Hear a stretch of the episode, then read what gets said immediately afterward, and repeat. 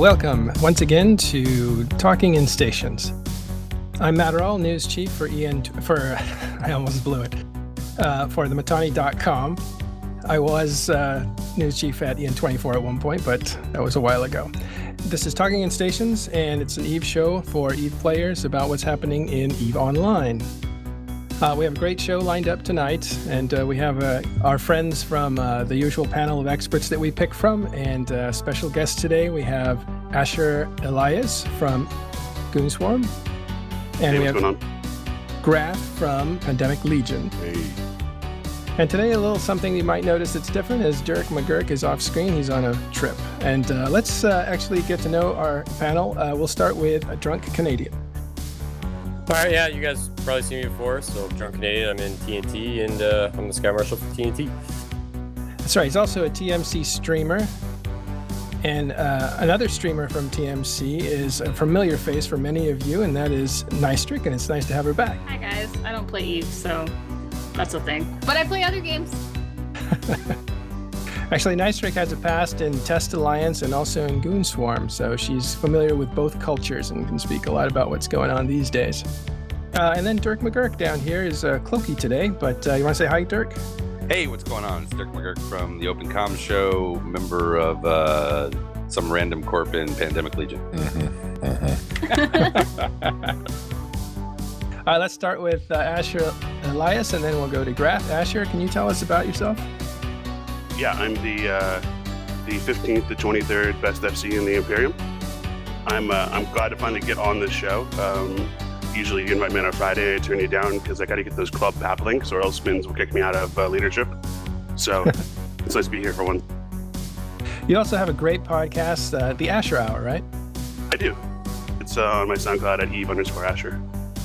Yeah, that's worth listening to, especially if you're an aspiring FC. It goes into a ton of detail about what kinds of things to consider. Actually, some of the things we're going to talk about tonight, you'll find a ton of that on the Asher Hour. And familiar to all of us, uh, one of our favorite guests is Grath. Welcome back, Grath. Yeah, I don't have my own show. I just whore myself around to all of your shows, and it's easier that way. Less Hey, less why- production overhead for me. Totally. Why push the buttons when you can just show up? I mean, you're invited everywhere. Yeah. Yeah. All right. So I unironically would like to tell you that uh, Horde is Uh-huh. recruiting, and you would probably have tons of fun. Well, I do like your policy of protecting the new people by not exposing them to PL.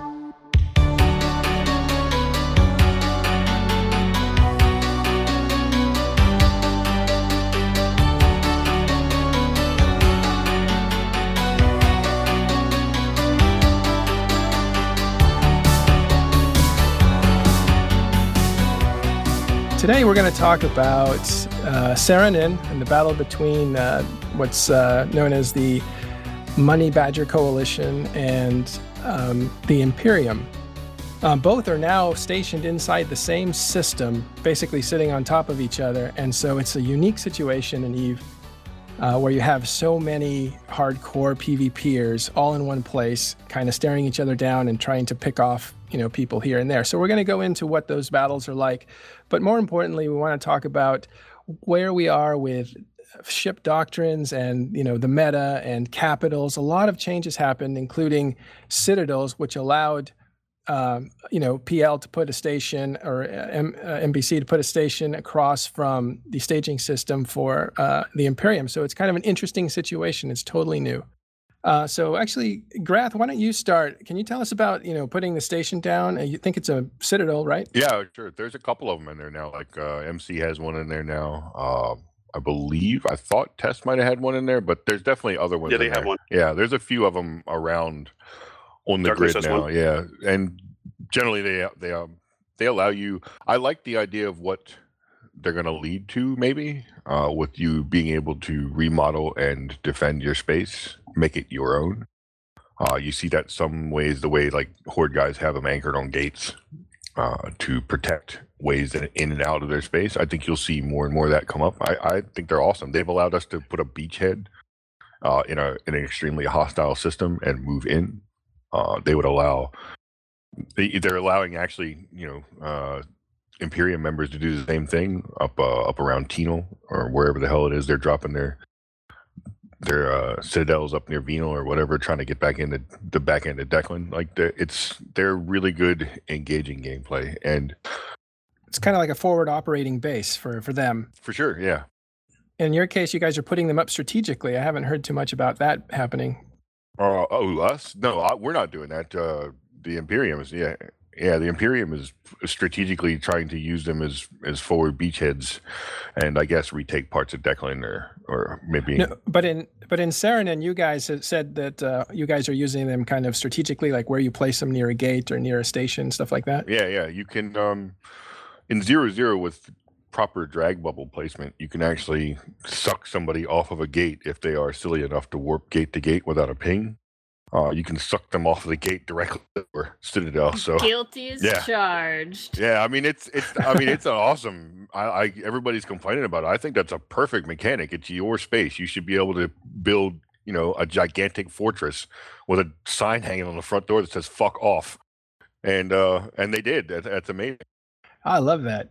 The, the kind of stuff that people come up with uh, as you know new things are introduced, and this was a huge expansion, citadels that had not only all these you know big buildings, basically space cities, uh, but also had capital changes and stuff like that. Uh, what, what's going on with um, with you guys, Asher? How's it? Can you give us a report on Saranen? But uh, I'm not the guy to talk about capitals because we aren't using them. Uh, there's a lot of capitals around us, but we don't have any of our own anymore. Well, you know how to kill them. That's kind of the interesting thing was uh, before the capital changes. You know, you just set up you set up the slow ball, and you had once you got over a certain number of archons, you were essentially invulnerable, more or less, um, without the kind of massive response that was like BTAC R level. So we uh, once the changes happened, we were just looking at it and saying, you know, this is something everyone noticed. The fax machine was obviously the the linchpin or the sort of the weakest part of the chain. If you can kill a fax machine, you can start threatening higher levels of capitals. So uh, originally, it was just uh, PL and NC Dot really focusing on Saranen, and when that was happening, we were rolling out hurricanes. Um, and because it's low sec, it can't be bombed. The Titans can't use their little uh, laser across the sky thing. Um, we were trading really effectively you know, volleying T3s and then killing fast machines uh, to the point where you know it was it was it, it seemed like it became pretty clear that capital escalation was something that PL and NCDOT were going to have to think about really carefully, uh, and it's evolved since then. It became instantly obvious the second they released all of their proposed changes that you know everything revolved around triage. Like Ray Charles can pretty much see that once you start dropping those things, you you are that once you're all your apostles dead, everything else on the field around it dies. And like there was an, an idea at first, maybe you know, like that was spitballer. Well, maybe they'll make local tanks good. No, that didn't happen. Local tanks are still dog shit. So as soon as the apostles are dead or the Minokawas are dead, everything else around them will explode in a big ball of flame. Luckily, uh, we were smart and like we had a guy named Foul, and Foul Phalanx Three built tons of carriers for us. Uh, he just that's his whole his whole thing was capital acquisitions for all of our dread caches and stuff like that. And so everybody in PL pretty much had an Archon, like 600 Archons. And it was pretty simple to just say, okay, patch day, everybody put a triage mod on the Archon. Now we have 600 apostles. Good job, us. Uh, that said, the loss rate for a few days uh, there was kind of unacceptable. The burn rate that would have been untenable for anybody. Uh, with losing three or four or five a day, uh, and yeah, so things had to change. I think that's pretty fun though. It's like a ray of hope for subcap pilots and noobs that are like, "Hey, look, I can get in a hurricane and kind of kill capitals." That's fun. Yeah, no That's kidding. not a thing Hurricanes that was possible before, and I fucking love hurricanes. They did say, I mean, they said they wanted cap ships in space more, and they wanted them to explode, and both of those things have happened. That's A lot. exciting. It's not like and it's not like you know it was just hurricanes were dominating the faxes. You were trading 550 Yeah, hurricanes for sure. for, for you know 15 faxes. Uh, but it was a trade that we were willing to But I can't think of a time in history when that was even like a con- something that was considered. Like when I think of old, Yeah, like you were really. like, why would I fucking do that? That's stupid. Like if I can't fight it Well, with it was like capitals, the, I would um, just sit back and do nothing. The battle there where uh, Christopher Wow and PL bumped off the station. What would we actually trade in that one, Asher? Like 600, 700 hurricanes, but we still won the ISK war. Yeah, because we lost like 20 uh, t- apostles in the in the fight or whatever. We lost, I think we lost 560 hurricanes and we killed 12 faxes and like 10 dreads. There, there, there it is. Uh, yeah, I think it's funny Has it been clear though who's been getting the best of these things? Uh, not that it matters, but um, is it a trade-off back and forth? Everybody wins. Yeah, it's kind of It's it's a weird rule reversal. yeah. So it's kind of Yes. weird, right? Right, because like to to an alliance that has been flying really expensive ships for a really long time, when someone brings up the ISK value of a fight, it's it's kind of hard to take it seriously. Like um, there, wa- we we had a, a, a fleet doctrine called Aristocats, which thanks Shadoo, fuck you. We used it twice. uh ever. They were 1.2 billion a piece for these fucking Lokis, yeah? And we used it twice. And I mean, like nobody else is gonna field fleets like that, right? No, like you don't have dudes rolling around. Well, generally speaking, you didn't at the time, but like for the longest time, nobody really fielded an ISK value anything close to us. So like it stopped really mattering. It's like, did we walk 80 dudes to 500 and own a whole bunch of those 500 dudes? Yes. Then who cares what the fuck happened? Like I don't really give a shit about anything else. Uh, I fly, you know, six billionist paladins in the well, not paladin golems in the like you know 30 man gangs and shit like that, just to see how many of them I can kill before I can either get away or explode. So We loved when you came in the Deklein. It was like it was like until it was Right. going crazy. Grathus and fucking Yeah. Deklein get every Titan, every loot super. pinata. Let's see Yeah. how quickly we kill him. yeah. and so so for us it's we get a fight it's a good fight we kill a whole bunch of fucking dudes uh, and we're happy and then on their end they get a fight and they you know like to the imperium High yeah, value high value targets, targets they yeah. dropped a whole bunch of them exactly like we killed you know 100 billion in in faxes and dreads and shit like that to them that was an an amazing fight and so everybody kind of came out Although to be fair, I think I think in the past you guys would field the the fancy doctrines and you would win the you know the kill war and the ISK war usually. I mean, you're pretty good at that. Yeah, yeah, sure. Like now, now I don't think it's impo- I don't think it's as possible to do it on a large scale as we used to anymore. I think you will take bruises. Uh, the idea now is whether or not we can tank the bruises that we Well, take. it seems like you guys, uh, along with NC, have gotten a huge sum of money, so it should last for a There is while. a tank uh, that we keep in the Fortizar in Saranen that I swim in, and it is filled with fucking money, and I backstroke through that bitch every morning. You Scrooge McDuck in there. A big tank of milk. Yeah, it's of isks, and it's it's fucking awesome. um, like massive props to Manny and Killa for all that money that they got. How much money did you get? I don't. So I don't know the exact because I don't get to actually play with our money because otherwise I'd fly more Marauders than I do in I ways that gonna are say bad. giving Grath money sounds Right. like a I got my idea. own money, and that's part of like. But I stopped like even caring after we passed the trillion mark. Like that is. I mean, we already had money. You know, we weren't exactly known as the broke dick warriors of fucking Eve. We were. We're known as fairly wealthy, and then to just get a gigantic fucking cushion tossed on top of it was pretty sweet. In actual raw cash. People are saying that 12 trillion has been spent on uh on the war so far, or you know, given out. I wouldn't out. be shocked. So you know, you got to if that's an accurate figure, you know, PL is a pretty big cog in that wheel. So them getting over a trillion is not at all surprising. From what I understand, a lot of people got paid around the same. I think they spread the money out even, and we didn't, as far as I know, like try and get top billing or anything like that. I think people just got paid in general. And Mercenaries are not new, but the the weird thing I've never seen before in this war is um, like we'll give you you know 20 billion a week just not to fight at all. You don't have to come I fight didn't with know us. that was a thing. yeah, I knew people got I- paid to yeah, I hadn't participate. heard about that I didn't know they got paid to, to sit on their hands. White That's Legion, exciting. White Legion Yeah. got that offer, and other people took that offer. Wow. So they paid some groups to attack and some groups to stay out. I think it was based on you know if the group would be the kind who would you know maybe swing against us, uh, they'd say, oh well, we probably can't hire them to work for us, but we can at least bribe them to not fight us. So It's kind of like uh, corporate welfare, isn't it? It's like a subsidy. Or it's just like welfare. I, I kind of like it really. Like I was always a big fan of. I mean, we are corporations after all. I, I like we get hired to do a job. I, I always like that kind of idea. Uh, I think it's kind of neat that somebody paid somebody not to fight. That sounds boring as but more power to you, I guess. The war was short, so you didn't have to get paid long, I guess. Yeah, that's the only unfortunate thing about that, right? Like I'm serious. I said this last night. Th- this this war is technically over. Like Mittani can make as many speeches as he wants on Sunday. I've met the dude. I've hung out with him. He's a good dude, but it's over. You lost. We took your space. Like everybody that attached this whole we came to destroy goons for him. Like nobody ever and nobody sane maybe ever said that because you can't break an out of game alliance like goon It's swarm been is over three weeks at least. At least it's been over three weeks. yeah it's it's it's there's no way to kill an alliance that exists out of game like you know like test or us or you know goons you're never going to actually kill them if fucking six dudes log into their forums for two years they can rebuild themselves in a way and you can't ever stop that like but Were you on the oven side, Grath? The, the last oven side? no i didn't i wasn't on it i listened to it I a mean, little bit Pro God was on there saying that that uh, NBC was going to camp goons until the organization broke. He also said he's a pro a god and a legend uh, according to him so But that's also like that's kind of part of the war. I mean, if you look at goons, the way they used to win wars is you know there's the first phase, which is moving in and getting a foothold, then you know taking the Sov or pushing them out, and then the last phase is the Hell Camp, right? Which with all the NBC still being in Saren and trying to camp, like the wars yeah, I guess phase two is over, but phase three is in full effect, in my opinion. NBC's already started, some of them already started moving out actually.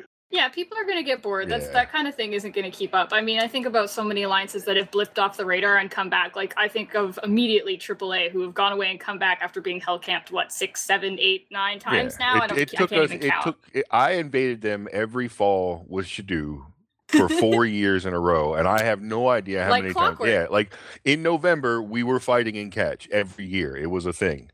Uh and I But they're back now, and they're going to keep doing Sure. it. It's the same thing with an entity like Goons. Like you can hell camp them, but you're going to get bored. You're going to want to do something else. You're going to want to fuck with somebody. And if you don't get your line members doing anything, they're going to be like, "I'm bored. What do we do next?" we, we shook you guys. What what what's gonna fall off fell off, right? Like everything that's left is going to somehow weekended Bernie's on through it all and uh keep going. Unironically trim the fat. Yeah, I mean, like the the alliances that we're going to leave will leave. The, like, no offense to the alliances that are left, but they probably don't have uh, a really active, motivated leadership. Because I mean, this game that that y'all played, I don't know if it's been fun for y'all, but it sure as fuck's been boring as shit for me. And I like I like to play for fun, so I I just go out and die aimlessly and retard shit all over Losec right now, and I don't really fuck with the camps or the fights at all that much. Uh yeah. Seriously, that's Yeah. what I've been doing. I got killed Yeah. by Suitonia tonight. Is he still in Snig? This motherfucker joined my corp and has never once logged into IRC, never posted on the forums, never done anything at all past his application thread. I'm about to purge him because he's the most unsocial motherfucker I've ever met in my entire life, but he streams like every week. Like, how can you talk to all these people? You talking about Yeah. You do collect celebrities. I mean, you just got our, one of the bigger ones, Dirk Yeah, McGurk. Shadoo used to He's post ju- collect Suitonia's too busy making and pickup got 'em I lines. all. forgot that they did that. I forgot Snake collected Well, the, those. the best part about Suitonia killing me is that my overview bug, so I had no idea I was dying. You know, when that happens and you can't see like your health going down. And I was streaming at the same time. So like I Sindel Yeah, was it's my first good. streamer that we ever picked up, really. And uh, then we got Nick Fuzzy, and then it went downhill from there. And now we've got everybody, including Dirk, who doesn't go on ops because he doesn't get pings. or, or fight people Who- who, apparently. when me? You see I've- local. I've I'm been on kidding, Dirk. plenty. Don't be sensitive. He'll get in there. I there. kind of disagree with He'll get in there. Give him a chance. However, I do know somebody who sounds a lot like Suitonia, Who? busy playing Madden. Oh wait, no, me. Oh, oh yeah. get. I, oh No, I not- am not- not you. Yo, I heard the new Madden has Well, anyway. advertising in it. Like after you pay sixty bucks for the game. All right, we're, we're not going to Madden. We're not going to Madden. We'll come back to Wait, you. hang on. I, want, I actually want to dis- uh, disagree with something Grath said a minute ago. That like Sure. that yeah. the corps that stay behind don't have active leadership or strong leadership. I don't remember exactly how he phrased it. I was But, talking I about mean, the I- I- alliances, not the corps necessarily. Like The alliances that left had what he was saying had maybe No, not the no, no, actually, I leadership. Well, was you saying say the the ones alliances that that le- stayed. I think. yeah, the alliances that left actually have uh, a more independent streak of an active leadership. I don't really got get off my lawn having the most amazing That's leadership ironic. structure. You wait. Do you, do you consider FCON? For sure. Yeah, I strong don't agree with Yeah, FCON or I don't. You- you I seem didn't to- say good.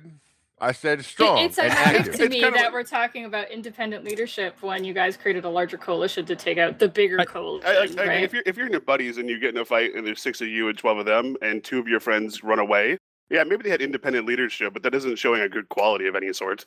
Uh, yeah. I- Hey, I just know that Grath used to pick Yeah, on for sure. right? That's- That was your that was favorite our- every every January, like clockwork, clockwork, we go find FCON wherever they are, and we camp for two weeks, or however until we get bored and they stop undocking. My favorite kill is the the dual tanked Sin that they undocked to try and fight us one time. That was amazing. Got through its shield and it had an armor repper. It was great. so it's like you guys are very nomadic in that way. You're kind of following, you know, the buffalo yeah, well, we, like you can't over farm an area. Like y- once you you can only fight so much. I don't know. You ate You ate the hell out of Brave. Yeah, we probably lean on that one a little too hard, and we've we've done it in the past. Like, Tragedy of the Commons, right there.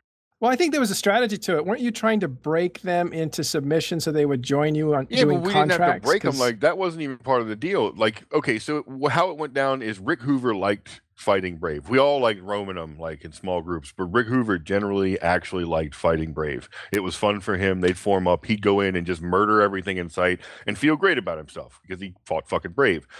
Meanwhile, Elise was actually trying to get them to hook up with us because that would have been we like what we learned from the first time we made friends with Test is fucking first of all, Shadoo fell in love with new players. He is so happy to have anything that didn't know what the fuck it was doing playing the game, so he could just explain the whole world to him. It was his That was me. I went on a fleet with Shadoo once, and I was like, "Shadoo, I'm in a hurricane." He's like, "This is a Tengu fleet. Come on, let's go." and we well we realized at that point that we are really good working with new players uh and but we are not really good working with the leadership that new players tend to have around them because those people are stupid and they don't like us making their players smarter it seemed because they always got fucking butt mad at us when we told them like whenever we tell people like something that somebody said in their leadership was bullshit their leadership would of course get mad at us but it was bullshit. It's fucking wrong. You don't tell them that. They're new Yeah, but I think like Elise, I think he was getting told like, "We know what you're doing. You're trying to meta us, and we know all about that." So Sure. we That was don't trust thing. you. But he really wasn't trying to do it. He really generally wanted to like we wanted to pay him. We wanted him to get paid with us. We could do amazing things. In fact, we could probably attack the Imperium with him. And uh yeah, it didn't work. They didn't believe us. Uh, Or at least the one that did believe us like went on vacation or got sick or got a divorce or some shit and was gone for 3 days and the rest of them fucked the whole plan up and yeah, it was grim. Yeah, big ball of fire. we know how that ended, and not very well. But actually, they're but they're back actually, and they're living now in Delve. I think they're actually bluing up the the little goon squad that's come back with uh, DJ uh, temporarily while the you know uh, DJ's group. I think it's called low tax. Is it low tax or ten dollar Yeah. bond? Uh, gets settled down there, but they're going to be in that little Thunderdome in Querious. I think that's what where they're landing. How do you feel about those guys, Asher? Do you have? I mean, does that mean anything to you? Those guys? No, I mean, I mean, it's good for them. Um, DJ obviously wasn't, you know, going to come back and, and, and play under Mittani. Like there was too much uh, enmity there. Um, they seemed like they, they got along well enough um, in person out of the game, but once uh, DJ had a was very upset, um, particularly about the comic book. Like he mentions that a lot. The comic book. Oh, that's where the betrayal story was told about Bob. Yeah, there was a a- and DJ who was an employee, I think at the time it was made, was was upset that he wasn't credited in the in the book as, as for what he felt like his was his contributions. Which were huge Um, from somebody that was Yeah, playing. I'm, I'm not I'm not I'm not denying that he didn't contribute. I'm just saying that he was an employee of CCP at the time, so I don't think they could have done it. Um, but there were like that was that was something that got mentioned by him a lot. So anyway, whatever. You know, he's um he spun off uh, Corp. They've uh, they've got like 20 dudes. They seem like they're having fun, and that's great. I'm, I'm glad that they're enjoying themselves. I don't like I don't like Thunderdomes uh, personally. I, I think you should fight over something that actually matters. So But like, what happens? Yeah, me too. what happens if you Something do with fight over something and then all your ships are alive and you promised everyone that you were gonna die and they don't want to like fly back? Is then it then is it okay to Thunderdome? oh, I'm not talking about like So- in- within your fleet. Self-destruct. Yeah, I'm, I'm talking about I'm talking about a situation where people are are basically blue to each other, and that they won't attack the things that matter, like sovereign moons, but Not they will they'll just uh they'll just joust. I understand. play fighting. Uh, I think what you miss about that, Asher, It's- is that so that's how they act towards uh, one another to keep content on a daily basis. It's just a different form of what you have now. Imagine like a world where you can on Tuesday, if you're not, you know, under fucking invasion, you might go roam out and like fight the TNT guys, you know, just skirmish around, scrap around. But the second that fucking NC Dot comes knocking on your door and creates the first fucking time where you all fucking gather up together and form Voltron and rape the shit out of NC Dot. Like that's kind of how that goes.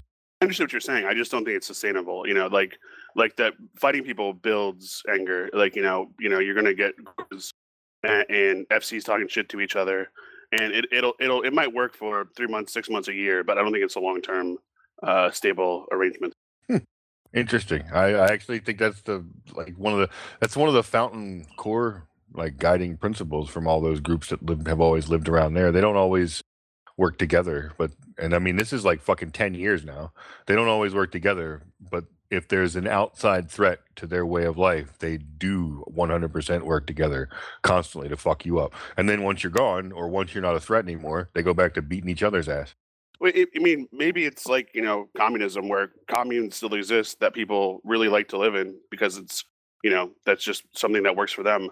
But it probably didn't work on a big scale. Um, I mean, you saw the other side of it with uh, with um, Snuff and uh, Shadow Cartel, where they were they had that arrangement and they couldn't help each other from you know within six months they had uh, they'd gone back to They hated each other an awful lot for the arrangement, though. Yeah, that, Well, look at that wasn't really arranged. That was yeah, there was a lot of animosity before that. Right, like they still don't look like at- each other. Like I'm surprised they did it to them and not us because Snuff and us also do not get along. oh yeah you So, guys are I, that's different I really appreciate Shadow Cartel taking that bullet for us. So uh, it's a really good, nice guys. Because I'm sure they would have fucked us with it. But look at look at TNT and CO2. Like the the thing that caused all, like a lot of that drama there, and they were allies, was uh, TNT beating them in the alliance tournament, and that's all it took. Uh, maybe. Yeah. I guess maybe. I mean, like, what? I don't know. Maybe I'm used to different people, but yeah, I guess it could be a thing. no near the end C- tnt and co I'm- just correct me if i'm wrong Joe Canadian, but there was a lot of hatred between those two alliances right well, a lot of it stemmed from the alliance think- tournament, and then the other None part of it was. stemmed from the alliance tournament. Are you serious? Because when they Are you serious? dude, that got brought up all the time after you guys left. Um, you guys were both from TNT. That's why this is kind of a Yeah, like Dirk. Dirk left after after the alliance tournament, right, Dirk? Yes, I left where I collected my ship skin. Yes. Yeah, well, nobody got those because the entire alliance tournament team left. You did not like uh, anchoring uh, in a tournament? Magoo, you mean Magooing? Team Magooing, yeah. No, I didn't care about that. I, you know, knowing guys and CO. Well, considering we went to CO2 after that, I mean, that's where my corp went to after after the alliance tournament. Um, but I don't know. I never heard anything like that. Everything that I heard that was between CO2 and TNT basically revolved around um, space. Um, CO2 wanted more of tribute, and TNT was taking some of it because of what was going on with the whole reshuffle leading up to Fozzie Sov. Um, and then stuff related to a corp that had been left and or been kicked out of CO2 that was then taken into TNT. This was well, all maybe the alliance tournament thing is uh, something that just came out later as like you know the straw that break the camel's back. Yeah, like it was just like it was the itai thing, the space thing, the alliance tournament thing. Like those were the three big things that we had spoken to them directly about towards the end, and that's all it caused for like that huge hatred between Man, TNT and CO2. If I had known it was going to go down like that, we totally would have unanchored against CO2, not won, and maybe they wouldn't have like you know I don't know turncoated. don't most don't most teams win when they don't anchor? Tactical We just Just got let it lucky. fly out of the arena. Can you imagine CO2 uh, still in this? But before we go to that, can we just be inclusive and tell people what Magooing was? of course. Dirk? Well, okay, so so um, look, TNT was not a. This was like their second alliance tournament, you know, in a row. Um, um, the last two years, uh, and um, th- th- the uh, the doctrines that we were running were just basically, you know, okay, you know, anchor up. Um, you know, so we would anchor up, and if the guy who was the anchor got killed and didn't say anything, then people would just not know what to do because some of them didn't know what to do. But well, what, uh, what was that one bad fight where it was Daniel got tackled? Well, it yeah. Well, yeah. Daniel got tackled or whatever. Uh, you know, so he wasn't moving. But anyways, eh, but Elise Randolph, who you know, is somebody we knew and like somebody I would talk to, kind of you know, behind the scenes, being like, "Come on, dude, you don't need to dump all over us. We know we're not. We know we're not Camel Empire or anything." Um, he joked. I, I think he jokingly came. It was either him or Fozzie now that that- that came up with with Team Magoo or whatever. That sounds like an elise They thing We're doing it again Just this year. As in Mr. Magoo, who's blind and can't see what he's doing, kind of a thing. But the funny thing was, you guys actually had a lot of success with it. yeah they did better than a lot of other teams who didn't anchor up actually To- yeah. two two top ten finishes in a row, which I know is not saying a whole lot, but you know what? There were there were other teams who went out earlier, and we were pretty happy with the fact of being top ten, especially when you look at who the other teams are who were like nine through one. And and we were in it because we just wanted to be in it, which is what I recommend to anybody out there. That you know, it's just fun being in it. We you know we're, you're not looking to win at the same level unless you are willing to put in the same level of effort that goes on behind the scenes of those teams that are in let's say the top 6 is that why you're mad you didn't get Yeah. your skin? no i'm mad i didn't get my skin because i think wibbler's got my skin anyway, it was a magical time. Um, but let's uh, let's get back to uh, Saranen because we want to actually Yeah, move this wanna- a conversation. I want to like. I want to point something out that a lot of people have maybe missed about attacking the Imperium.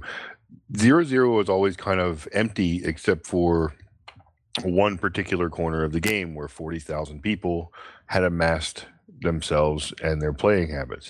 And you lived in this little fucking pie-shaped wedge from nine o'clock to twelve o'clock on our on our little circle of Eve, and you never really left there except for maybe once a year. You'd all pour out and fuck someone up.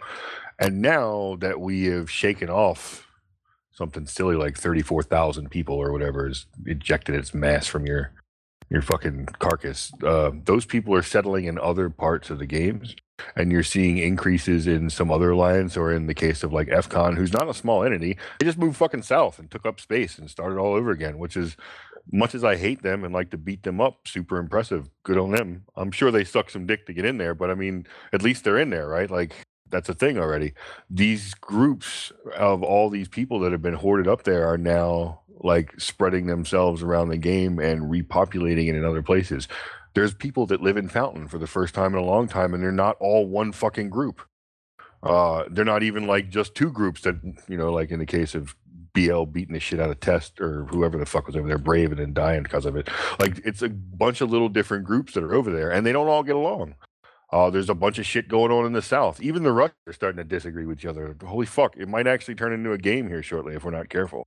I, I will say that it's really exciting to look at the map, like as someone who I haven't really paid a whole lot of attention to it. When I look back at it, it was like you had like six or seven big masses, and that was it. And it's really fun to see new and exciting. Like there's old people on the map, and it's you know it's interesting to see old names pop up that I haven't seen in a long time. But there's also a lot of new stuff, and it's exciting to see a lot of smaller entities popping up. Like who's this? What are they going to do? Who's that? What are they Who, going to do? who in the game is best placed to farm these new uh, groups that have split off now You watch your whore mouth. after the war? you know, I wanted to ask. uh, I mean, we're not throwing we're not throwing that whole idea of the blue donut, and well, it, it was never a full donut for those people who are asking out there. But it was a blue uh, coffee stain well- in the top top left. we're not throwing that idea of a stagnant nullsec um, out there only on the Imperium, though, right? Because I mean, when you go back and you look at things Nah, like the fuck you. I'm blaming agreements it all on you. that were in place. Uh, well, uh, But let's be fair about this. At least, let me try to match your man voice. By the way, um, the a lot of the people that are actually leaving other places are actually going into Goonswarm. So Goonswarm is actually kind of steady because they're getting a lot of people who are doubling down on their beliefs to kind of stick That's with the actually a bigger group. solid play. I, I called it l- at the start of the war. You Goonswarm, the Imperium can't exist like it did anymore. You can all join one alliance and functionally defend your Sov, but having five alliances trying to defend five different alliances Sov and under the Yeah. systems is untenable.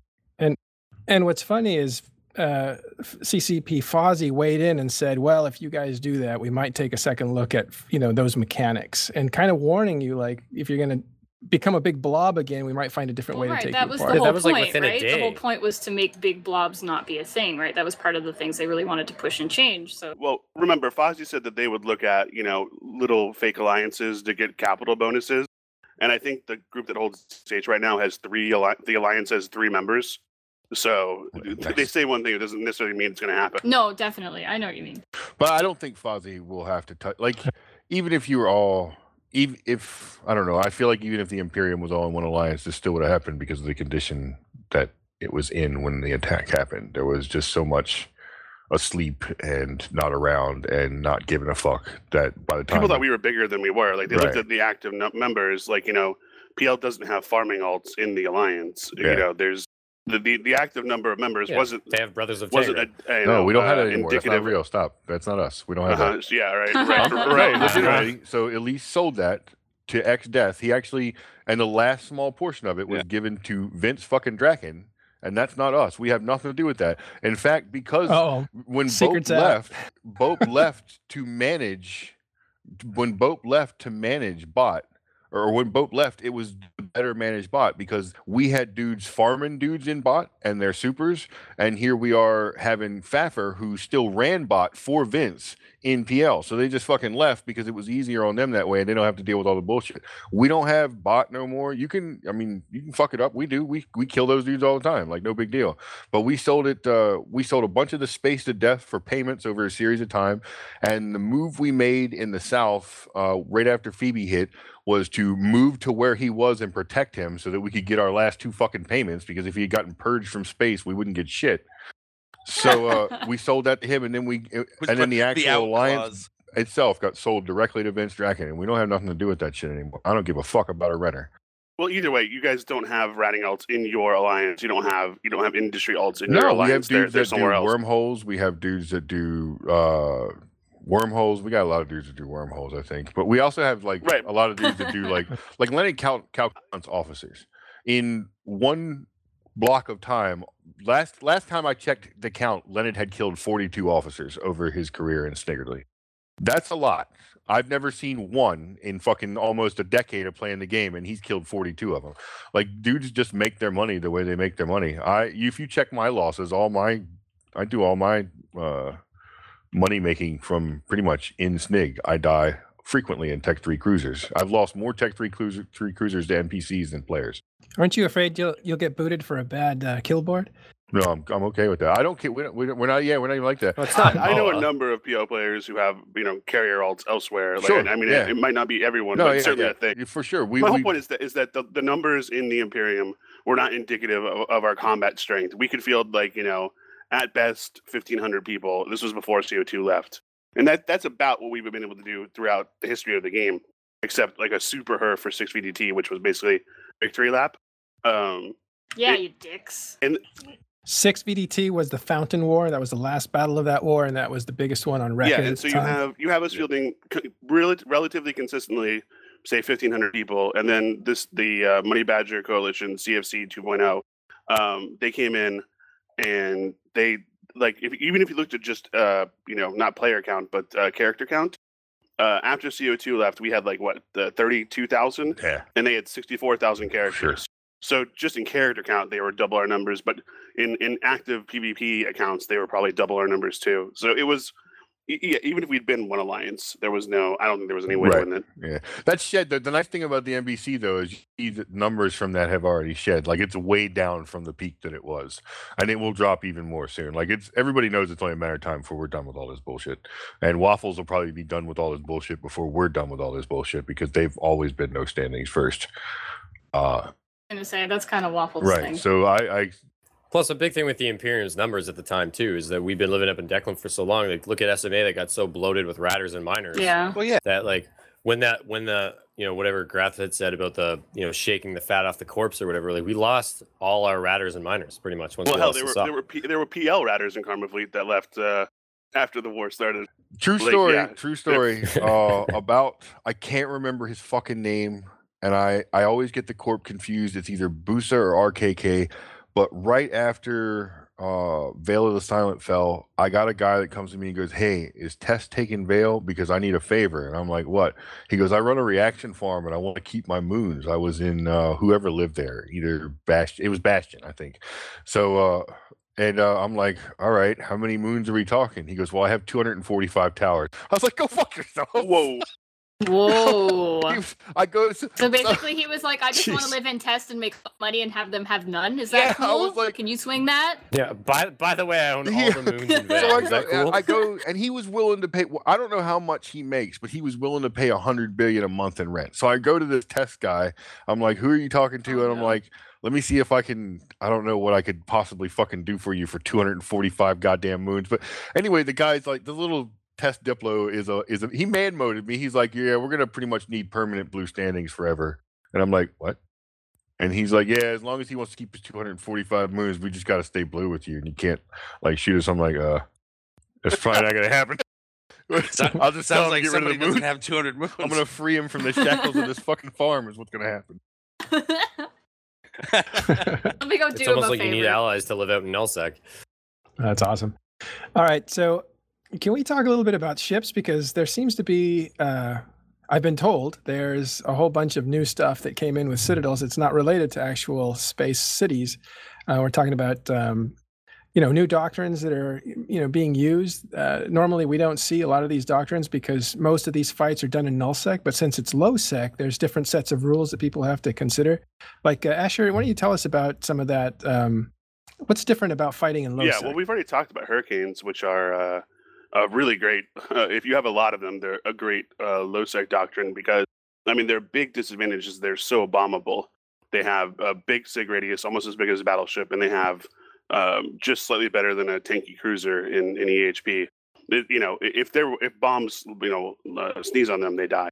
So uh, they're fantastic low sec doctrine. We've used them in we've used them in uh, in in in you know null, but the idea is you probably don't want to bring them to a big fight where there's gonna be bombers set I'm up. claiming credit Uh, for the other thing is- Uniform ever using uh, hurricanes, by the way. That's that was entirely me. Oh, I'll uh, I'll put that in the logbook. So the other the other thing that can hit them is that the new Titan Doomsdays, um, where they you know slice across the sky. I don't know the names. There's so many of the new It's a ones. lance. Just call it the lance. The Lance. You get the lance, the the, cone one. and Yeah. the the bosonic field generator, the big fucking gun. The big fucking gun is the cone. I'll tell you. Yeah. So uh, that one is those things can really mess up a hurricane fleet in, in nullsec. But if you're if you're willing to stay in uh, in low, which obviously we are for the time being, hurricanes trade incredibly well because you insure them uh, and you get like eighty five percent of the cost of the ship back if it dies. Uh, so it's it's a really low cost doctrine. Uh, we only paid out 300 billion in SRP this month uh, for hurricanes. And they've lost So a lot of really- hurricanes, so it's like staggering. That's all you've paid out. you know, have you thought about the irony of if you had only switched to hurricanes back when you were fighting snuff over the tech moons, you might not even be in this situation because y'all would have fucked them up with this many hurricanes. Like they would have had No, some we didn't have gruesome the we losses. didn't have the numbers versus we didn't have like people was were not uh, energized about that war, Oh. and you guys coming at us, it, it got us a lot of new like people more more active and more energized. Um, that Oh, sweet. See, that's a mercenary service performed. I'm gonna bill you. yeah, that that whole that whole snuff war, people were just people weren't weren't jazzed about low sec. It was a strange, new, and dangerous place that we didn't really know how to use and how to fight. So there was it was hard to get take up in that war. So that's why we were using Machariels. Like we had like 150 of them, and that's a good size for a Machariel fleet. If I was talking to anybody else, I would like you guys are underutilizing uh, a huge feature with citadels, right? And I, I say this to you, running the risk of getting my my side fucked, but citadels allow for instant clone switching. Um, Yeah, so if you live in a citadel, you can have one clone in the citadel and then the clone that is one you're in. There is zero time or cooldown penalty between jumping back and forth between them. So currently, my clones in Saranen are a crystal clone and a slave clone that I can just switch back and forth as often as I want, depending on what fleet type we're in.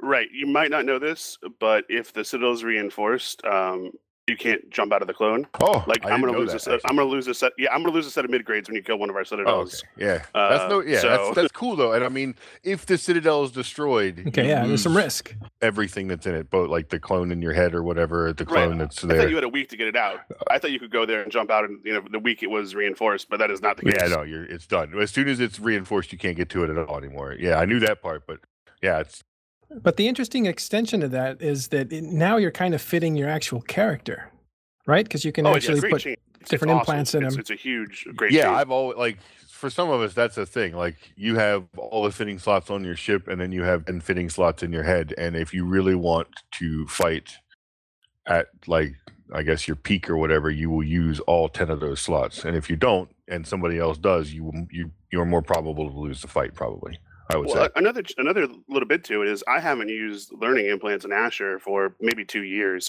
because I fight in null too much. I get potted too much.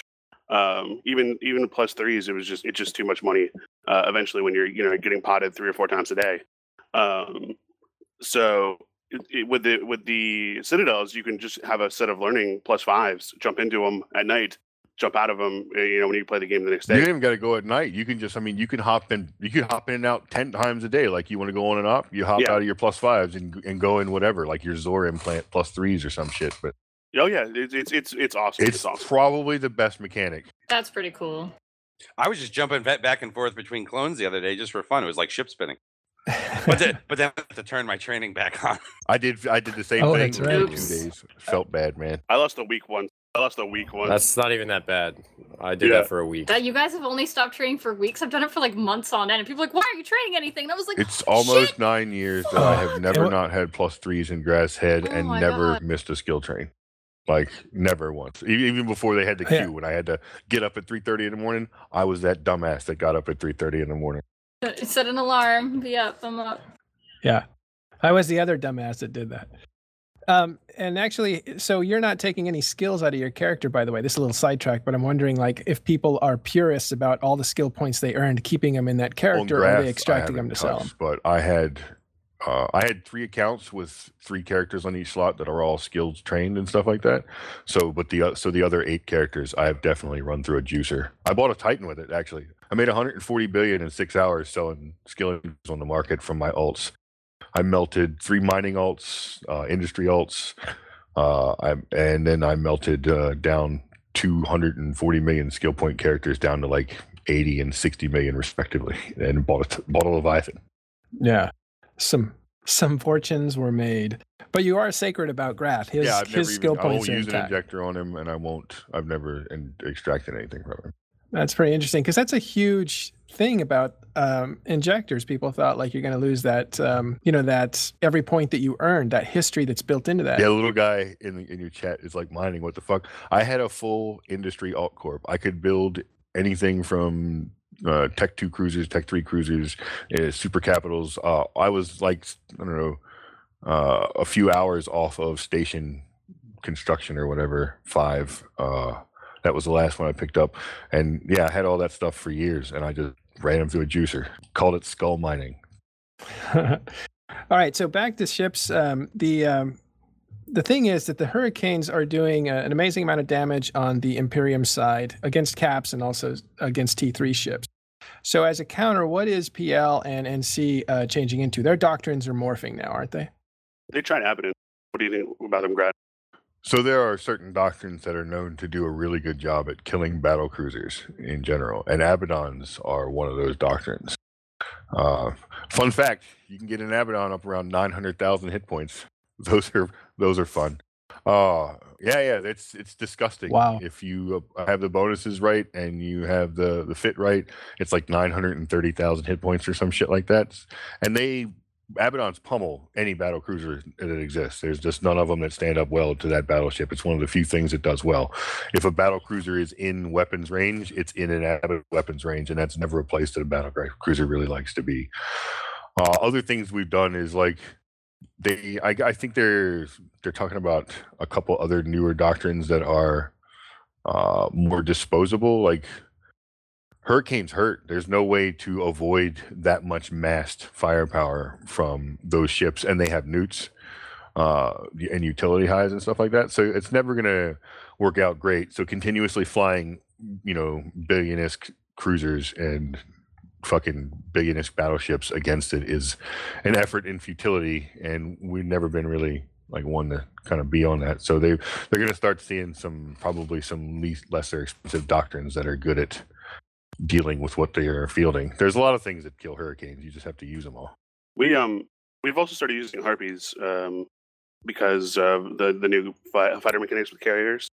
They're um don't act like the old fighters. Uh, it's a Caracal fleet against them with rapid lights, and they were one squadron of fighters was just one volleying Caracals, and because of the there's like an invulnerability mechanic as as the fighters are killed, where it takes like one tick before you can apply damage to the next one. Uh, you'd have Caracals just shooting uh, tons of missiles and not getting any damage at all on these fighter squadrons. So we went to we went back to uh, harpies, which our guys love because harpies are super fun to fly, and uh, they have a really tiny sig, so they can actually tank uh, you know Yeah. uh, a volley from from a fighter squadron. So, well, you're saying that you're saying that that invulnerability occurs. What eh, if it's another fighter Yeah, so within look the at a same fighter squadron? has a fighter As soon has as a fighter dies in the squadron, Yeah, and it's got like just, 12 like, little dashes time. over its head if it's one of the main fighter types, yeah. And every time it loses a dash, that's one fighter. So and every time it loses a dash, it does less Right. damage. Uh, and has you know, and so, but what he's saying is every time you take a dash away, there's like a server tick between the one you take away and the next one before you can apply damage. So it's actually one of the There's like screenshots of it well, where it's people one are of the- doing like zero damage and like just trying to volley these things and it's coming we, up we with had zeros and then like a Caracal- we one. had Caracals where like there were like 35, 40 Caracals on the kill mail, and only five of them actually did damage to the squadron. Like that's how tough it was to actually apply damage to it when we primary. Yeah, so it doesn't, and I know it feels like it might be a bad thing, but you're not going to be able to fix it because I think the game is based on server ticks, and there's just certain things you can't ever fix like that. Like people bitch about uh, not being able to point shit on a gate because of fucking server ticks and et cetera, et cetera. But it's also Well, what you, you could what you what you could do is you could just have in all nine fighters multiply that HP by nine and make it one fighter. But I don't think they want to do that because they don't want to make them uh, just totally bombable. like yeah, used to be. well, yeah, exactly. Well, plus then you'd have the problem of like as it goes down, it would Recalculate have to damage, decrease which in would damage. be bad too because you'd have more Yeah, damage. yeah. So anyway, it also um, helps. It's not beneficial for you to focus all of your do. It's not beneficial for you as a fleet commander to call a target for your fleet, right? Because you are wasting energy. I don't want to like lead you through this because you are not my enemy or you are my enemy. But like, do you understand what I'm saying here? Like, We've Well, I, I, I was just gonna say, w- if you're go- if you're going up against fighters, wouldn't it just be better to free fire? that's fire? what we do. We have we we have knowing the that you're knowing that you're probably going to get the Harpies overlap have four anyways? guns. We split you them into sort by two. we split them into two sets of two guns, and then we tell guys load a fighter overview and just fire at fighters with two different fighters with two different guns. I, feel like so yeah, we've already we've yeah, already I, mean, I feel there. like Yeah. there's there's probably more efficiency you can add to that if you chose to. That would that would make the job easier. And I think that's something that this patch brought that people don't get is everything now requires more mechanical skill than it did before. Like uh, from Titans down, like everything now requires. You can't just like the only ship that doesn't require mechanical skill is dreads, and dreads suck fucking dicks anyway. So who cares? They are they are absolute dog shit trash now. Tell us how you really feel. Yeah, everybody called I thought, dreads. Be- I thought the dreads No, with the high fucking angle dumb. guns were not the the, second worst. you push that button and make it flash green, your shit is dead. You cashed out. It's gone. Yeah, But I keep hearing from people out there that CCP just keeps dumbing down the game. I mean, Yeah, you, well. you keep hearing that, but uh, something tells me that they don't actually get behind so the, controls thing of about any of these dreads things. is they're like uh they're like the the the or the the apostles the marauders or whatever like two are the same way. Now whenever you push the button and make yourself flash green you can't move. You will be jammed by a single ec 300 so you won't be doing fuck all for the entire time there. And then you can't be helped by anybody else. So it's just your pathetic ass local tank that you get to just run your tank while you die because you can't lock because now they took away your e-war immunity the Dread has pretty bad local tank, but the Apostles, man, those things have it's still really good really tank. disappointing when you're like you've got like you look at what's jamming you and it's like two ec 300s and you're like what the fuck nope so Yeah. Marauders Nope. aren't immune to EWAR anymore when they're in Bastion. yeah it's Aw, fucking bad bro and it's not now. like it's not like you will actually get falcons that can't jam you white like you'll have a falcon on you and then here comes a fucking stabber that dumps out some ec 300s and you're like well fuck can't lock now because the the stupid e-war drones are so retardedly broken it's it's insane that they're that fucked up Because I fly like expensive Kronoses like your golems, and I've been Yeah, yeah, using that, it's and bad. now it's kind of useless to It's me. bad that you can get tracking disrupted and stuff like that now. It's not nearly as strong. Like if they max tracking disrupt you or whatever, it doesn't really cripple you in a Kronos, so it's not as bad. If they tracking speed do it though, you're probably boned.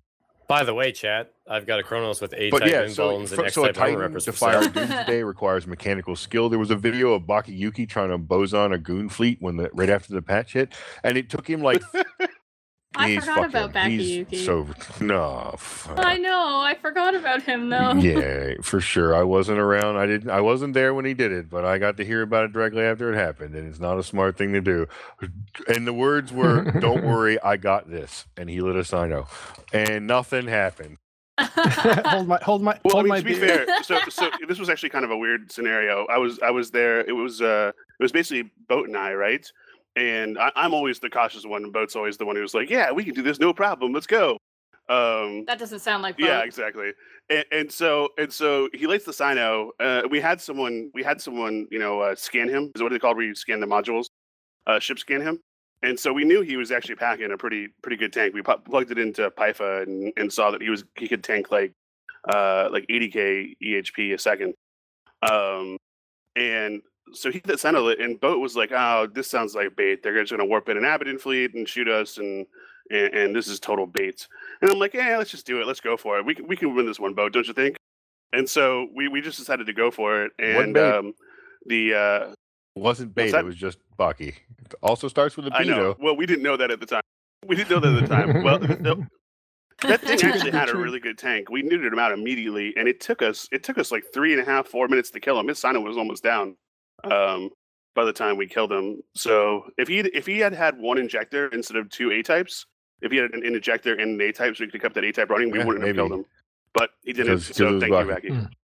So All right. So no Nodrock's saying that Bastion gives you 95% E war immunity. You get a it the same with the bonus, siege right? Module? So Yeah, you do get a bonus. the it, easy- the drones and- are overpowered overpowered right now. Not not it's it hasn't been just once. It's been like six fucking times now. Like I've actually it's gotten to the point the past four times it happens. I got so fucking mad I micro jump drived away and went the fuck home and just docked up. I was so pissed. It's like and it's only the EC three hundred drones. I I've had the the big ones, the six hundreds get launched. Those fucking things So it have been sounds like broken bug, forever. then. You can have a twelve hundred uh, like fucking sensor strength. Dude will launch one EC three hundred, drop it on you, and you're like, oh shit, I'm jammed. I'll just be here for half an hour jammed. Maybe they're bugged. They're attempting to jam Yeah. a lot more or something. Like maybe that's uh, Well, it's been a bug for like fucking seven years now. Yeah, it's But if been you're a not bug. getting jammed by Falcons, I mean, an EC300 shouldn't touch you. Yeah, yeah, exactly. It's got a, it's got it. Well, it just tries to jam you like once every other second or some dumb shit like that. So it automatically, it's supposed to be one once a cycle, like once every 15 seconds, yeah, one it point doesn't, it's not jam that at all. So it shouldn't be that much. But You can a- a- and actually, if It's you, obviously um, ticking faster. So there's- anybody competent that ever uses EC three hundreds again against you will recall and resend them if they don't get a jam cycle off on you, which I think they declared that an exploit. Well, I think that's not. uh, it's been allowed happening anymore. forever. Yeah, it's been. Yeah, but it- how do you know that's an es- Right. exploit though? Like unless It's you're really watching for- your yeah. overview. All right. All right. Thanks. All right. This is great. We're way deep in the weeds, but I let it go for a while because I know there's a lot of advanced players that came to listen to Asher and Grath. So um, I hope you guys got some information there. We're going to take a quick break and we'll be back uh, in just about four minutes. So uh, do what you need to do. We'll see you on the second hour. And Asher, Yep. you'll stick with I us, don't right? Where to go? It's Friday. I'm lonely.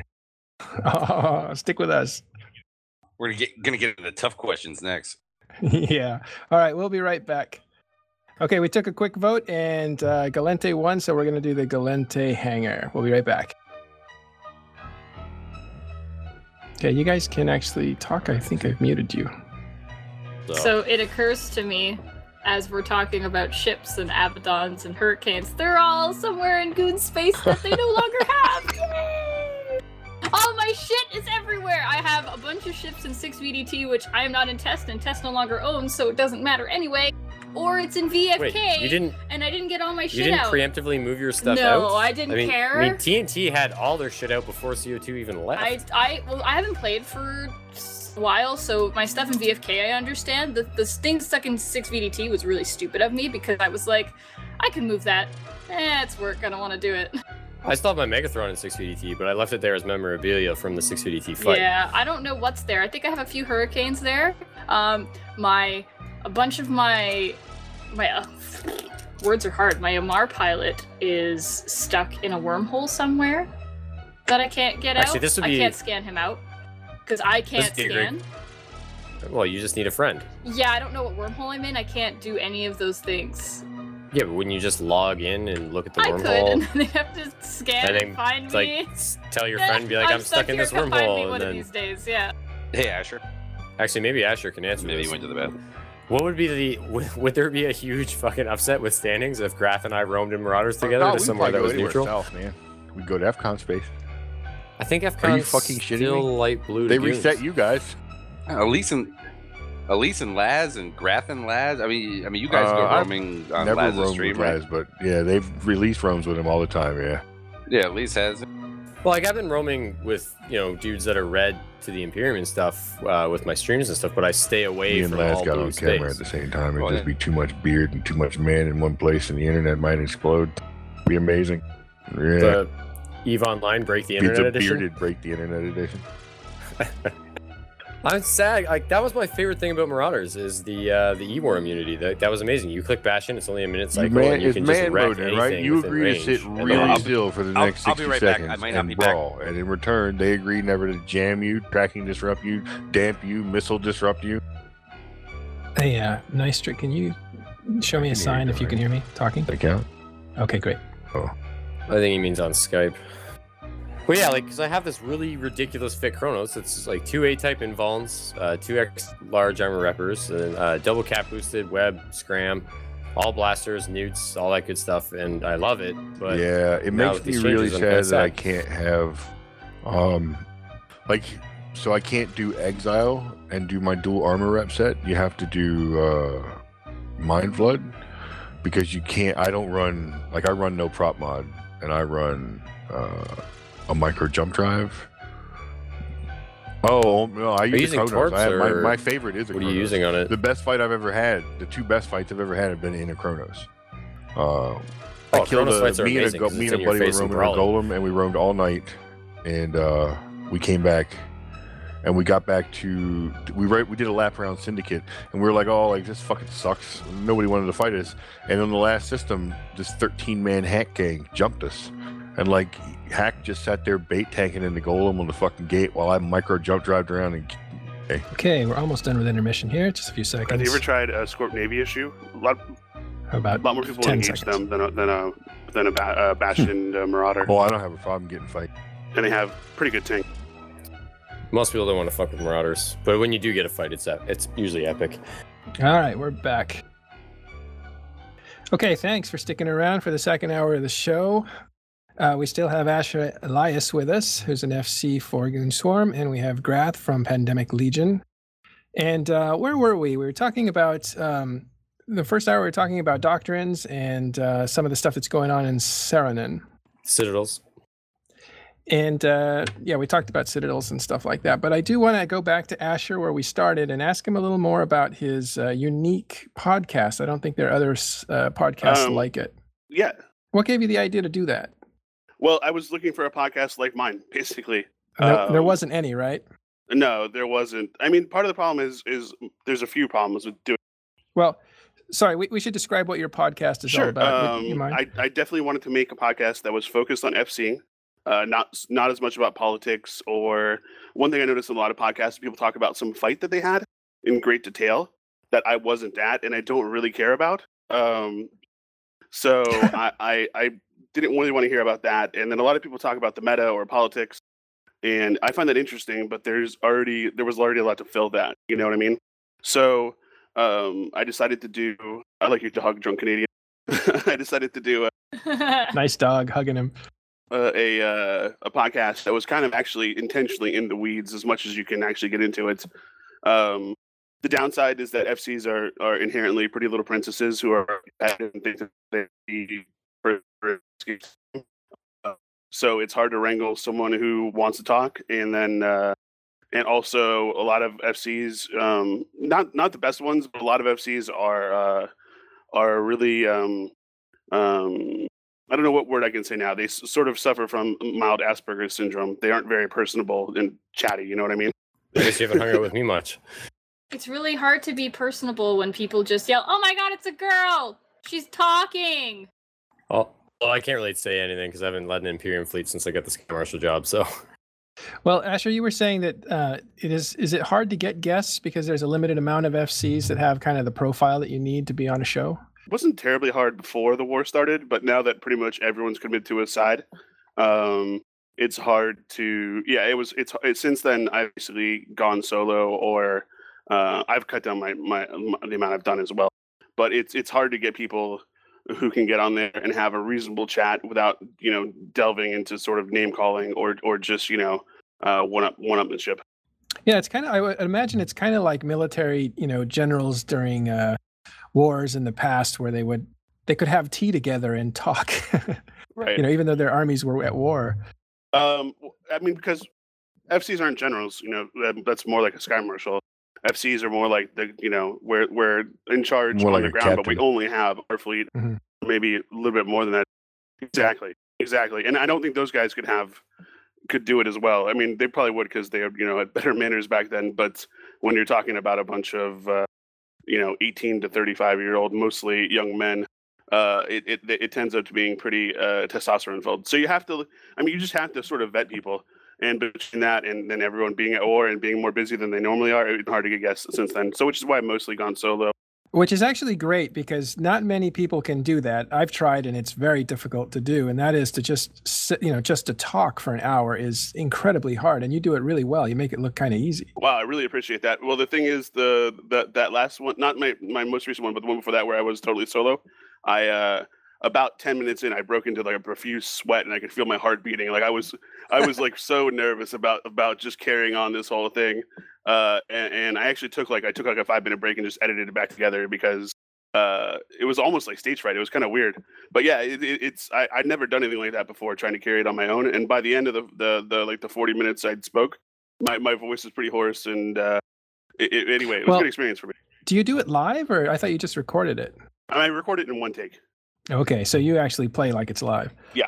I don't like to. I don't like. To, I mean, I give people sort of a general note, like here's what we're going to talk about, so they can have sort of better answers that you know will think about what they would like to talk about in, in that subject. Uh, but from uh, from that outline, we we work uh, you know live.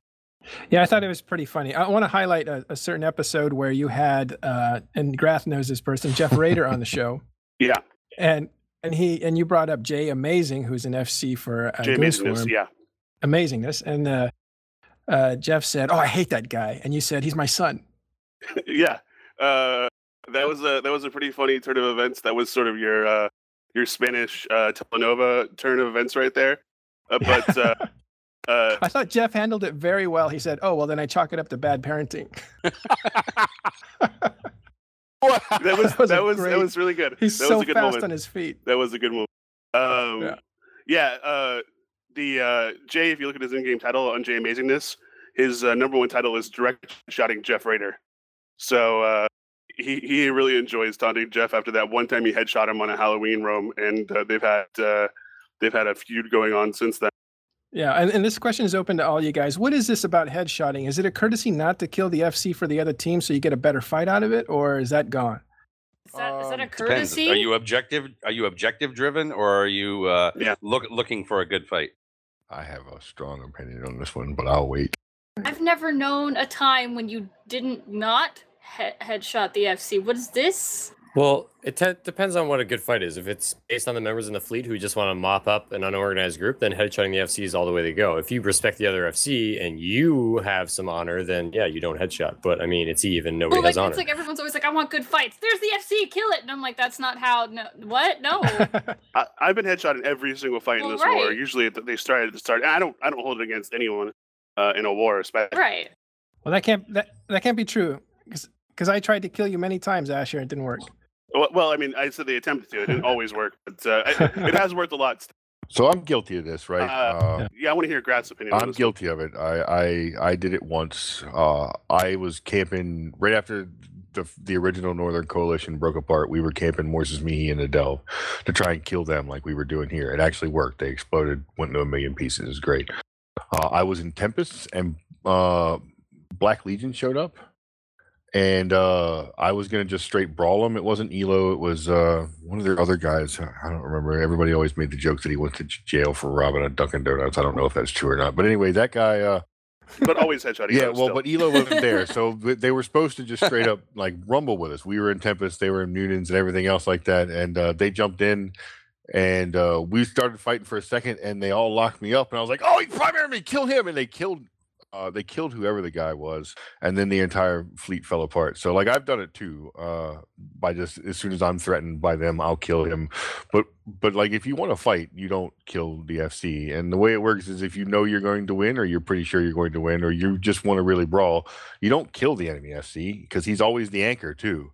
You fucking web him and point him and scram him and make him watch while you kill all his friends around him all night long. and s- The the ones that are Right, going yeah, around him. And and so like we always have a thing where like pussies will headshot the FC, but like the dudes that want to actually brawl, you can tell because you get webbed to shit, and then you know it's time to fight.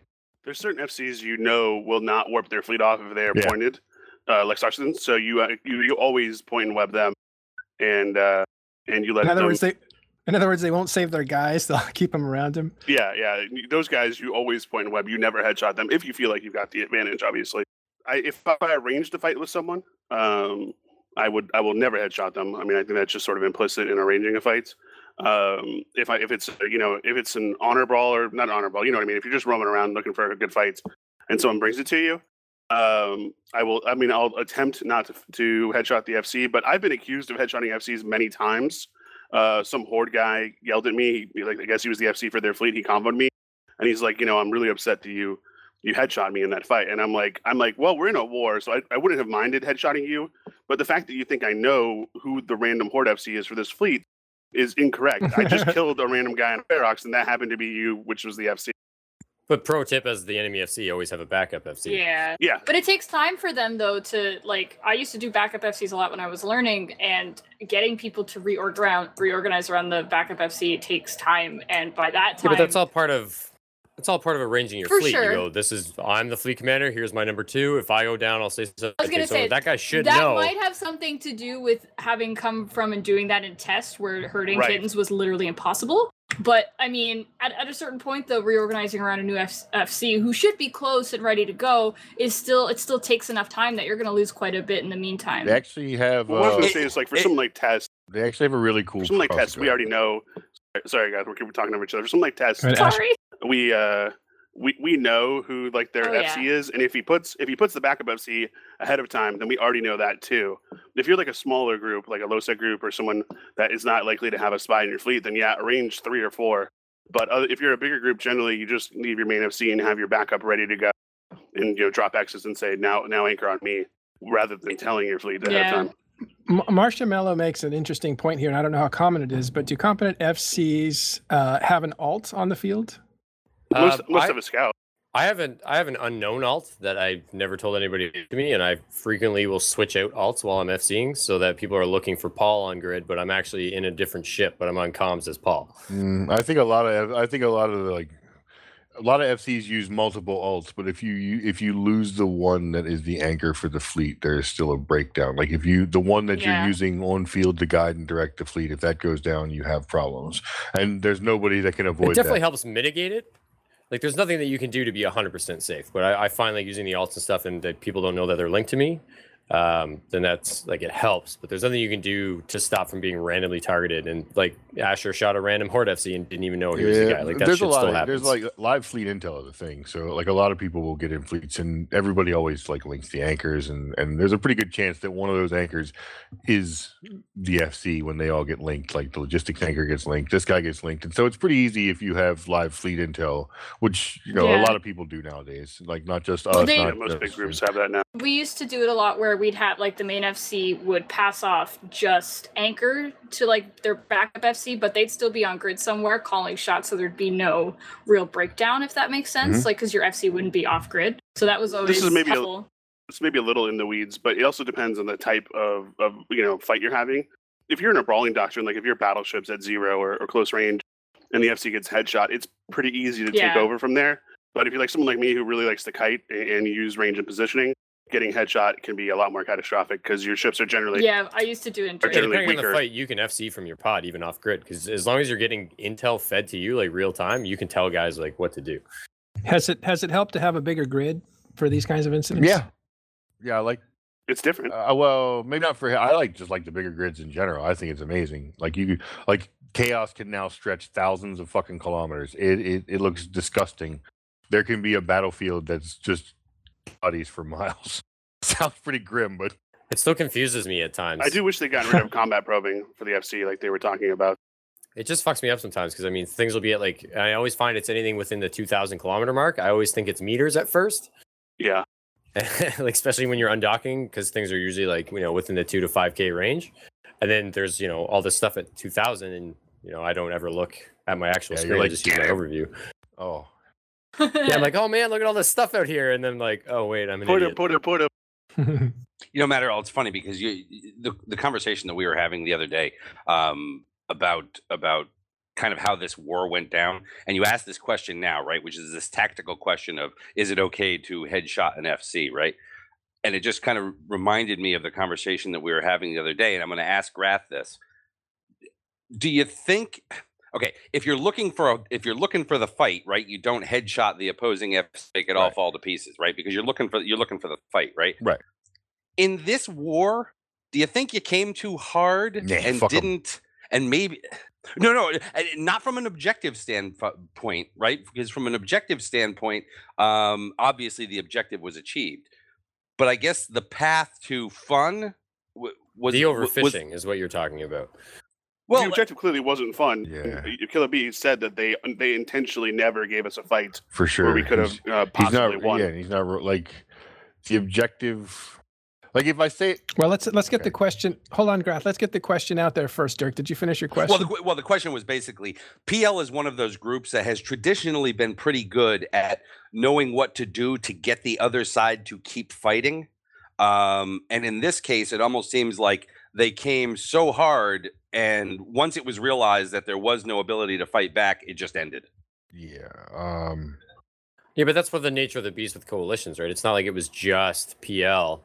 You know what I mean? If it was just PL, then it was fine. But you had all these other coalitions that weren't in a coalition before, and it's a lot of moving parts and things to control. pretty universal across that was not the desire for a good fight. It was a desire for a destruction of what a lot of us saw as a sore point in the game and uh, something that this like the sore the sore point was that the Imperium was too solid, too much of a block, and too and stagnant. it had too much of the active player base was all concentrated in one spot. Like the whole calling the NBC the CFC 2.0 thing is is really disingenuous because when it's done, this breaks. This doesn't stay together. Like too much of this, people like to shoot each other.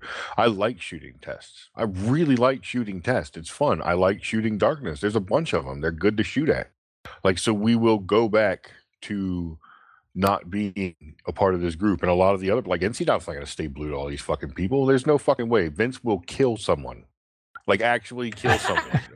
uh, I, I don't think a lot of people are like. There's just too much. Like Progod and and and Sort Dragon have already tried to work together like several times in the past, and it didn't work out. And like there's the whole bad blood between Sort and Test bit. Like like all that stuff is just there waiting the goal here wasn't to fight you. The goal was to remove you because you were a tumor that had become unhealthy for the game. You weren't playing. You had this huge concentration of wealth and power and all the good stuff up here.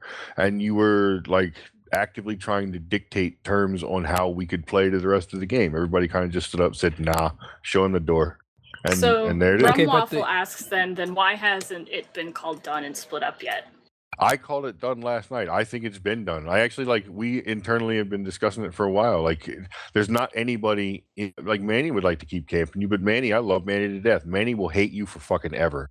like, th- there's nothing you can do to stop Manny from hating anything with like a a B woman logo on it. hatred?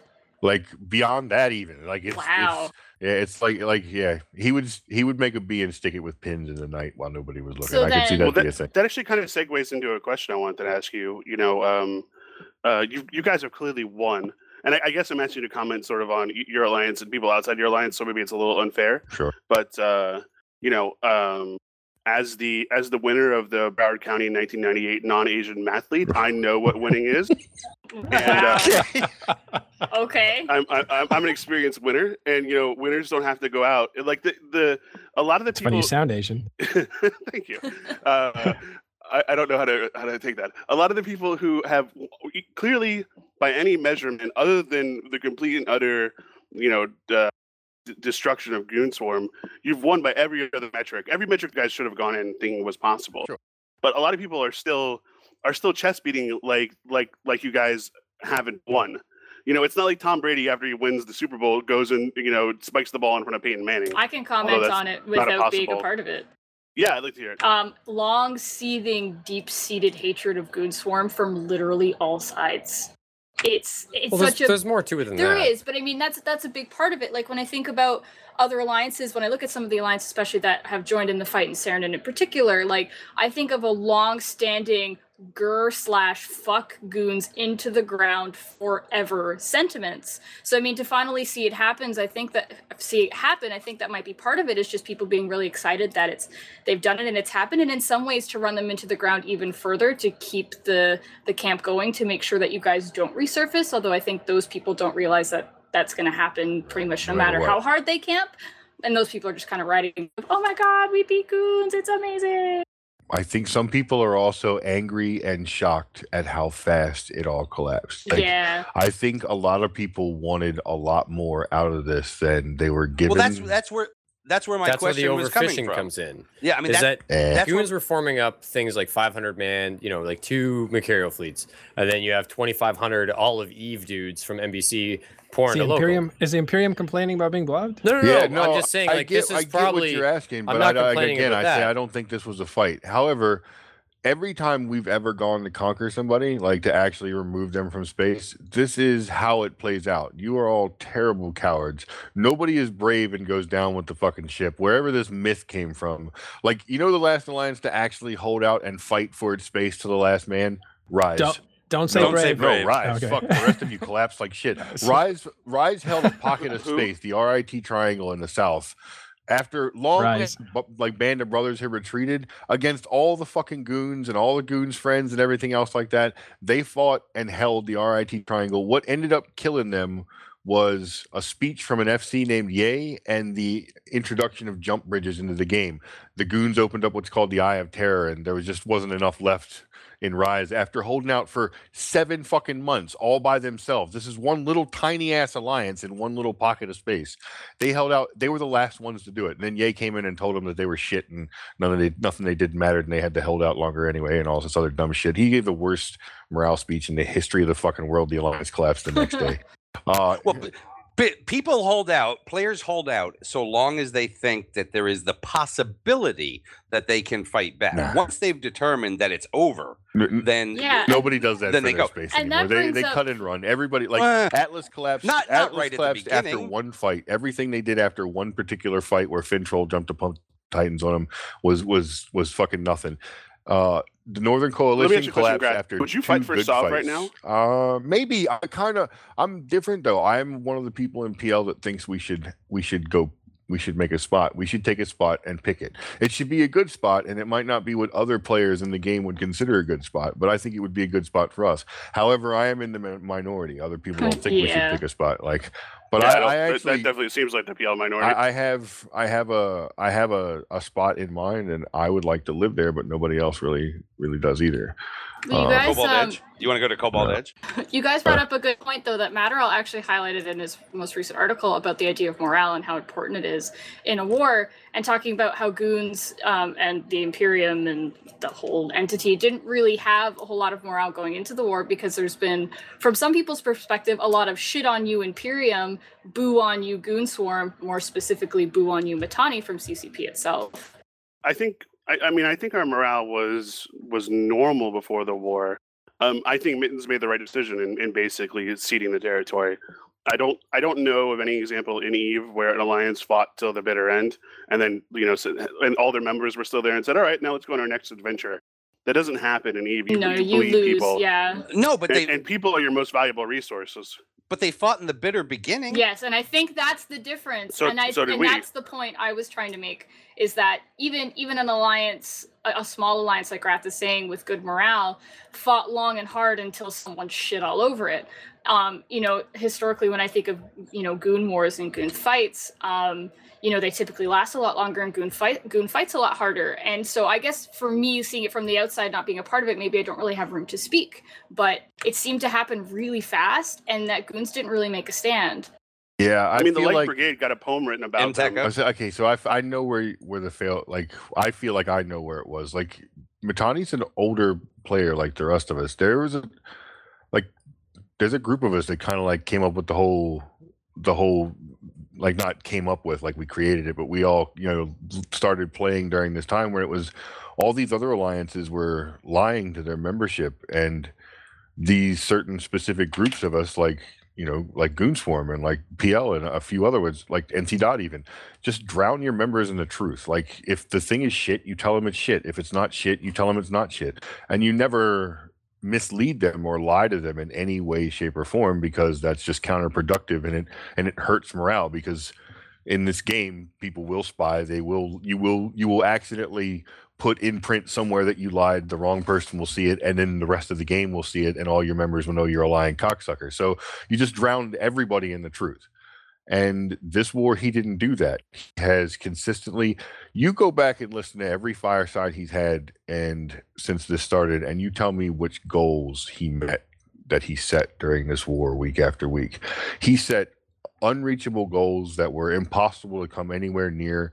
He like just consecutively makes up stuff like a palsied Hitler sometimes. It's like weird to hear some of the shit that he's saying that like is not it's verifiably not true. Like one click on one website like verifies what he's saying is not not true at all and it just doesn't make any sense and i think this is the first time he's ever done that and i feel like that's what created the apathy that was inside the alliance I don't remember him setting goals. I think it was uh, a lot of reaction to the things that was happening. I don't remember him saying these are our goalposts, except that we're going to try to harass Horde in the week before you lost Deklein or he lost Deklein, he specifically said this is our line. And I I was I remember the day he said it like, yes, he called his no retreat point. This is where we get the fights.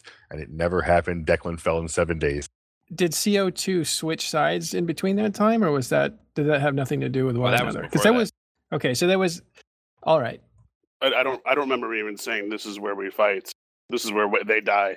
I feel like there are a lot of points that he just nothing that he ever said happened. And you saw people bitch about it, but like most of the people that complained about it left and were ostracized in the process. Like Jeff wanted me to ask last night, ask Boat specifically, like, why has there never been a single person that he was friends with in the Imperium that left that he's like he said he couldn't name a singular relationship that he held with a person that left the alliance that was still good because they all became like these not friends, not Well, stuff that- like that.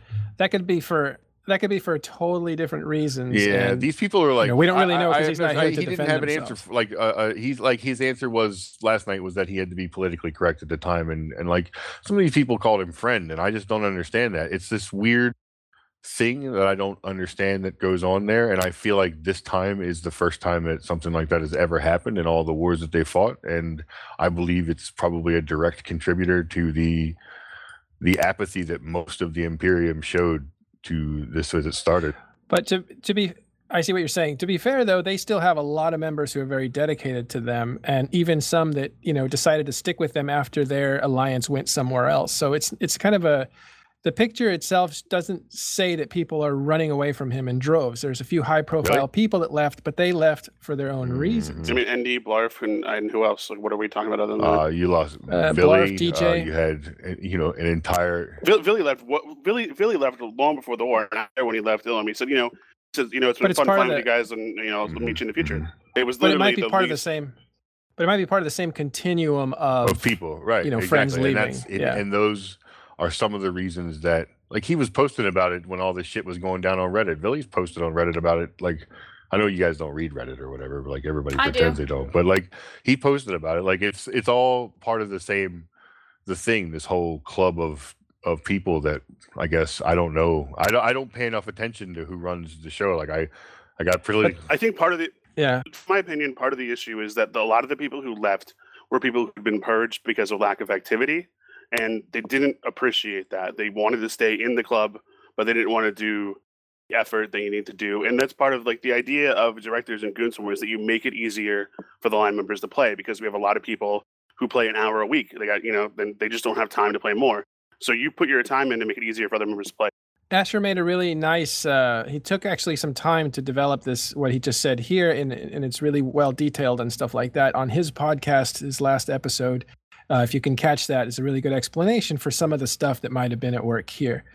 Um, oh yeah, Dirk Dirk left the Imperium. I'm, I'm going to razz you about it because uh, Caleb wrote it inside the chat there. Dirk, What? you're a Mittani friend that left the Imperium. Oh, right. But as I've said all along, it it it was not because I was treated poorly or anything like that. I've got no I've got no sob story about how I hid under hid under the skirt for years and That's left not what at- you told at me. the last moment. no, actually, it is funny because I didn't see your public uh, on Reddit "I'm leaving you" speech that Oh, uh, people normally get. Odd that, right? Yeah, yeah. Yeah, where's all but- where's all the leaks, Dirk? what I what I want to do though is flip the question because I think Grath made an interesting point that they did not like the Imperium for what it stood for. That a lot of active players were sitting up there like you know a giant iceberg, and people needed water. You know, they we needed people to fight, and you guys were sitting up there quietly. So we're glad to break you up. Uh, But and ju- he also But, made ju- the but just remember what remember oh God, you got to go back and remember what drove these things to form into some of the sizes that they were. I can tell you how my well, I can tell you how my corp ended up in the Imperium. What was the CFC at the time, three and a half years ago? Okay, when NC Dot and PL came over to take over the drone lands in what became the rental empire over there. All right. And we fought them for a little while, got farmed by them for a little while, determined that we were getting farmed while being called Spartans by Elise. Okay. And then I said, we're out of here. You either join one of the big guys, whichever one you can, You were and get in. Come on. You, well, we tried. We tried. no, the Spartans all tried, died. but you no- did your you played your part in that play, that that play really well. You Spartans RP'd it died. well. you Yeah, were exactly. Spartans. You exactly. RP'd it well. no matter what we brought, there was always another level that came out. We we were we were showing But you that's how all we the ended up in- of combat and Eve gameplay. You should be so and proud. it was great. Oh my goodness! and, oh and it my was great. It was really the last. It was really the last fun that that um you know I want to say I had before getting into the blob. But again, I think that there are a lot of corps and a lot of alliances out there that somehow find their way into what at that time became a binary world and that binary world you know was you know ultimately culminated right in in the cfc imperium and the n3 pl group Well, that just made Um, sense, right? Like the way to fight yeah. a war was in a big block coalition, so it just made sense to be part of one. the bigger question now though is is is, is now that you have got this this diminished imperium whatever it ends up being in the future right um diminished from what it once was groups like pandemic legion nc dot who have these massive iron armadas of supers right that want to have something to do with them uh, do they have an enemy out there worthy of what it is that they have built you know eh, i mean Because they become the next CFC. Yeah. fragment no no it's not that they become the next cfc because the cfc was a coalition of a whole bunch a lot of different things right Yeah, but you already see it happening with guys in tests being like, "Oh, we need to be friendly with our neighbors because we live so deep in nullsec. We need to get things in and out." And it's already starting. That you're going to see these little groups Little form, and a little blue small- donut's going to smaller form. coalition But it's going to spread. It's going to spread. You guys don't think the future goes? You guys think the future goes back to larger, not as large, but larger coalitions know. versus like small skirmish You- fighting? Eve needs Eve needs a group to hate, right? So Imperium's dead, and you know we're trapped Ding in dong, which Saranen. is dead, So yes. people people are gonna look to the next biggest group that has all the power to hate. And then I'm sorry to say, once like the Brothers of Tangra shit starts coming out, and you know that stuff started coming out about the PL things that they were doing that was worse than the Viceroy program and farming super what? parts and farming renters. Once that stuff starts coming out Okay, and people realize Let's- realize that let- they're the let's next let some of them superpower, come out right now because since I know what all the things that I know about our alliance, and I don't know any of the things that you just said, like, man, Hold on, I come need on, popcorn. is this all part of the Sphere program? Is that what's going on? Because this sounds like some crazy made up shit.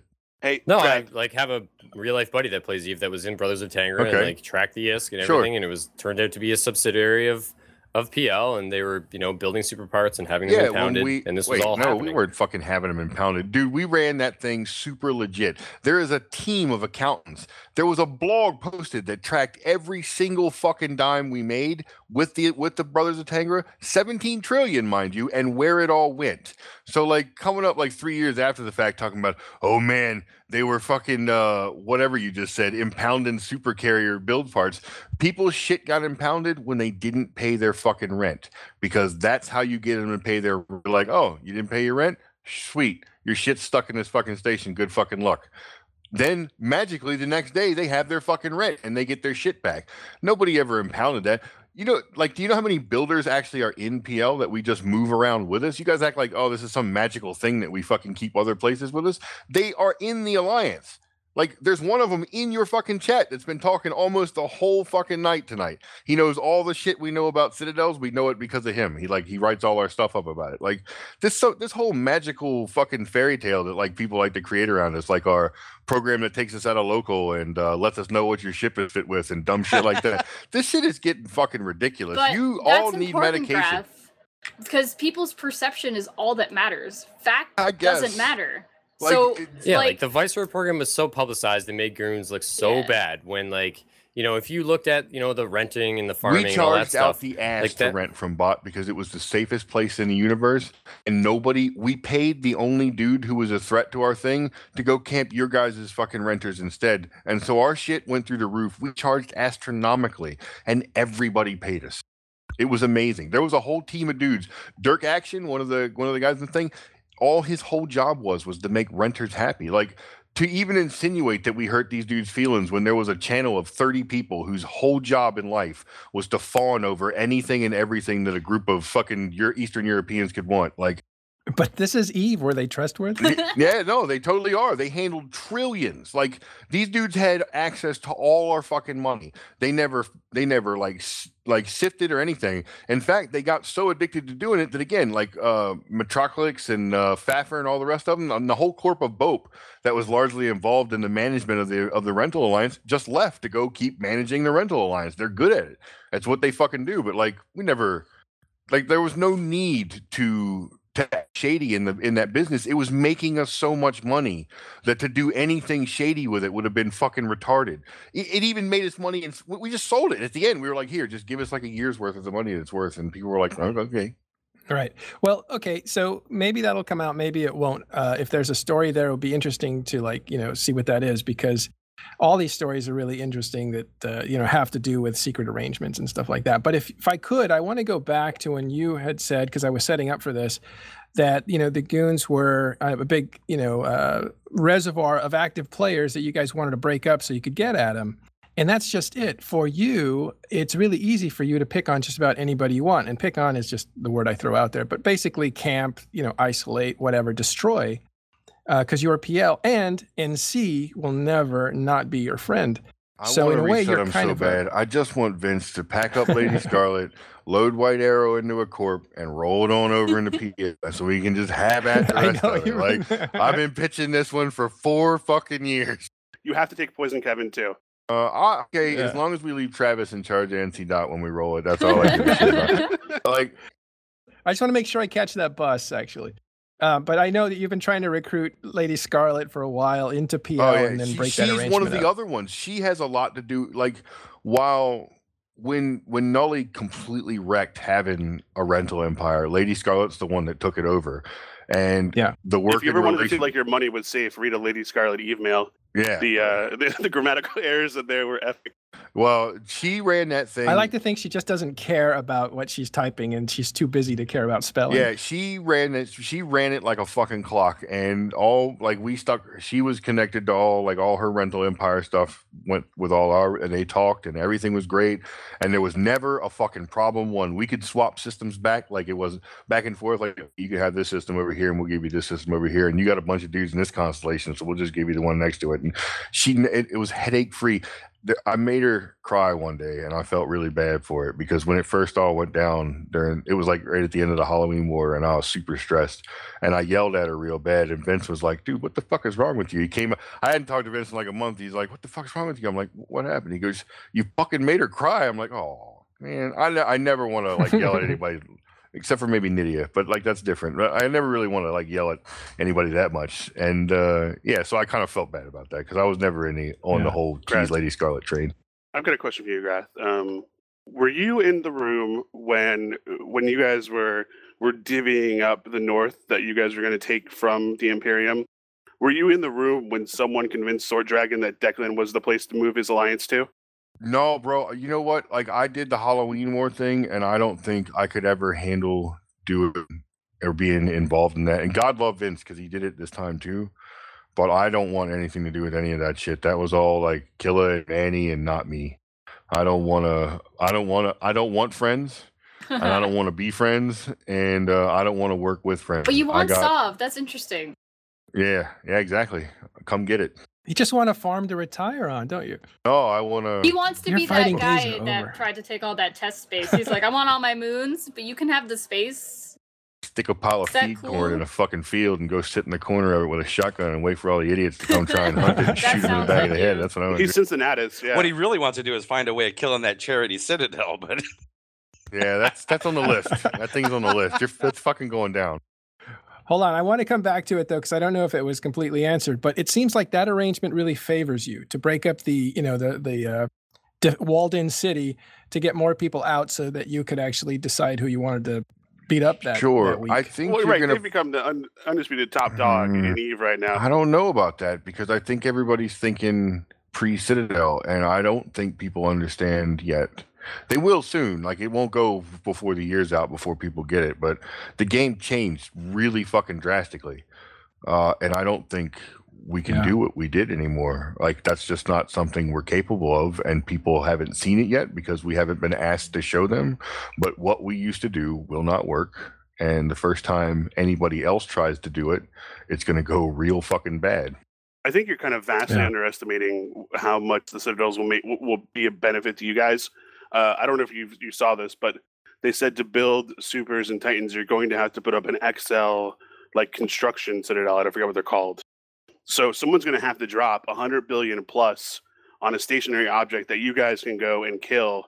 Uh, you know, you, you like it's not only like killing an SCC boss; it'll be like killing a titan floating in space. If anyone in the game tries to build a super without PL's permission. It's it's not so okay. So let's start let's start here since we wanted to talk about fittings. How much time we got left, Matter? Am I gonna like talk for a half an hour and kill your whole show because like this is We don't even have half Yeah. an hour. okay. We have like 10 Oh, minutes, but it's, uh, you know, Okay, so but this is an interesting so- topic. Adderall, if you if you need to go over, I'm after you. Fir- so feel free. First, first things the they allow the CCP said they wanted to. You guys, everybody's been asking what's the reward for living in space, and like there isn't enough reward for living in space. And there, you know, here's me wanting to have space that we live in and own. CCP said they're willing to make. You know, they don't want to kill the nomadic lifestyle, but there are certain benefits right now to being stationary that a lot of people are overlooking long before they ever get to these other arrays and stuff like that. So they just added all these new super capital fittings and capital fittings and stuff like that. And I believe it fundamentally changed the way that capitals are going to function in the game to make them more like regular size ships. They will become common in that regard. Uh, like to an, to an extent that might shock or anger even some people probably but like you are going to need to be able to refit to do a specific task you can no longer carry all the fittings at once to do all the jobs you need to do in a super capital or a titan you need to be able to dock and change your fitting out because the fittings that you need are too much to carry inside your ship. That's the first time this is the first time that's ever happened. Like on my titan right now i have enough stuff that i can swap out one set of guns and then every space square inch of space will be taken out. Uh, it- so you need an xl citadel. You have to be able to go inside of it. Uh, all i think you're going to see that nomadic alliances that live out of npc stations yeah that's great but their titans can't dock their supers can't dock so they are very limited in what they can do and the time that they are able to respond whereas a group of supers that live in an xl citadel uh, as much danger as they're in for living in that citadel have a much greater versatility for what they're able to do at the time. They can change fighter loadouts they can change dread gun loadouts titan gun loadouts whatever they need to do they can change tank types uh, all that kind of stuff they you know they have all those benefits just from living in the citadel. They can you can have a shield super fleet and an armor super fleet and just swap back and forth between clones in the station in the citadel before you launch. It gives you the ability to escalate no matter what tank type doctrine you're in from subcap all the way to super capital simply because you have one of these structures that you live in. And you can be a nomadic alliance and live in one of those but it takes you seven days to tear your xl citadel down. And you have to put up a new one somewhere else. And you lose the rigs which is 300 billion every time you do it. So ccp has said that pl is allowed to continue playing the game the way we played but we a really heavy price in it. Not to mention the fact that the carrier mechanics have changed in such a drastic way that you will no longer be able to and that goes for nc.2 have a subcap fleet and have them log on super cap alts and jump them into a fight. The, Yeah. It's too mechanically intensive to monitor both accounts at the same time and correctly function. I think you can do two. I don't you think can you do two, can. but- like, I mean, I wish you would try because Well, not with not with drones. yeah, I wish you uh, would with try. The new it's fighter harder. mechanics are super mechanical. Like everybody's like, "Oh, the fighters are so strong," and if you just tell your fighters to attack uh, and don't learn how to control your fighters, you are my new favorite target in Eve. and I hope you use lots of carriers because someone that is mechanically proficient at operating his fighters will destroy, even when outnumbered. Like, like I can like there was a test where we had like eight dudes against 15 dudes. The 15 dudes didn't really understand the new fighter mechanics, and the eight dudes were mechanically proficient. They finished the f- to the point that they were killing the other carriers with an average of 30 more fighters than the group that had no idea what they were doing, even though they were outnumbered almost two to one. So like the game is is changed in a way that will not allow groups like NC Dot and PL to do what we did before. We will do it just on a much smaller scale, uh, and But it'll be once- easier to deal the, with. Once the medium and large citadels have the anti-bumping mechanic, you're going to be able to use them in almost the same way as the XL. I mean, you can just use a carrier to refit. You don't have to dock up to refit. Mm, you, So I mean, I don't I don't think it's good. I mean, I think you're I think you're overselling how much of a pain it will be for you guys to do. so I can't uh, carry cruise missiles, logistics. torpedo missiles, and hull missile launchers in my Leviathan at the same time. If I would also like cap injectors, shield extenders, micro warp drive, afterburners, uh, capital size neuts, it just doesn't all fit in the ship anymore. And it used to all right? fit. Yeah, my rag is chock full to the Right. It, it- like, and you, and there's, I guarantee you, there's like, you don't have a third shield extender in there or something like that. You don't have armor plates in case you needed to switch to an armor fit or something I like just have less fuel than I used to have. I used to have enough for like eight doomsdays. Now I have enough for four. Like that's the big difference. Yeah, and that's that's actually a huge difference, especially with the cooldown. So you can doomsday in an, in a non-time tie-dyed fight for the first 16 minutes, and then you can't. Yeah, we we- yeah, we're gonna have to do some sort of on the field logistics to, to, to handle that. Not logistics in the healing sense. And, and not just Uh, that, actual logistics. like so, carriers used to have these infinite drone bays. They used to be able to carry as many drones as they needed. Maybe not as many fighters as they needed, but the fighters kind of sucked anyway. Now a right, carrier, you could have three thousand centuries. R- Yeah, right. no a problem. carrier basically now has somewhere either plus the plus or minus side of a hundred uh hundred fighters in it. There's 12 fight damage fighters in a group. That means you have sub nine flights. So you and and if you consider each squadron a drone, that means a carrier has nine fucking drones now that he can launch. He can launch them three at a time, but he basically has nine drones. When those nine drones are dead, he's out of fucking drones, nothing else. That's it. So the the game has changed and I don't think people understand why. And I, I, I yet maybe the I, I like I said, I, things progress slowly at Eve, so people will start to Yeah. see it as it more goes on. Like you haven't really seen Snuff flinging around their super carriers anymore since they lost those. What super carriers? Yeah, since they lost those. I mean, that wasn't. That's not even like that's a small fraction. But uh, but they, they, you know, they've been more careful now, and there's like they're more probably aware of some of the changes because of the way things went down in that fight. Um, everybody's starting to realize how terrible fucking dreads are already. Uh, but I think you'll find that the threat that we pose with the combination of uh, Phoebe, with the combination of Fozzie and now the combination of these Citadel capital changes, it will probably be less. I can't. I mean, like, I can't tell you how much less. Like, I but I significant. I think it would be significantly less. Like, you've already proven that if NC dot and us are separated by any great distance, we can no longer be relied on to respond to each other's, you know, distress calls. Uh, Phoebe did that Well, too. right, you're gonna have to be nomadic in the way that you you show up, you put down roots for a month or two, and then you can move on after that. Right. You can't. I don't think you'll be able to show up for a week in effect, though. Oh, you know, in the same way you did before. I agree with that. Since- Hunter gatherers. since Phoebe's changes, our move cycles have averaged around five months, whereas before they would be much, you know, much more frequent than that. Right now, we're moving about once every five months because it takes like two weeks is move ops on either end of it. Like it's You have to you have to forget how horrible it was. and right, then right, Do it again. or or kill everything around you like a cancer until there's nothing else, even So maybe I'm Yeah. maybe I'm taking this the wrong way, but essentially what you're saying is uh, with the CFC or Imperium, sorry, being broken up, uh, there's no chance of like another superpower coming up with the way the game mechanics are working right not now. to this. I, I think this. I think the Imperium will be the last really good coalition you'll see. Like you'll see a bunch of smaller ones, and you may even see. Are we forgetting about X Death? Huh? Are we forgetting about X Death? That's not really. they don't. those what's Russians don't like each other, dude. They. And that's not PL downplaying the fact that they don't want to become the next on the chopping block for Oh no, I'm hated sure group in we will That's be. like, Like, I, like, but I just straight think up. what's going to happen is like we won't be able to. You'll see us do slightly more retreating than maybe you're used to because we just there's just there's just no way around some of the changes that they've made.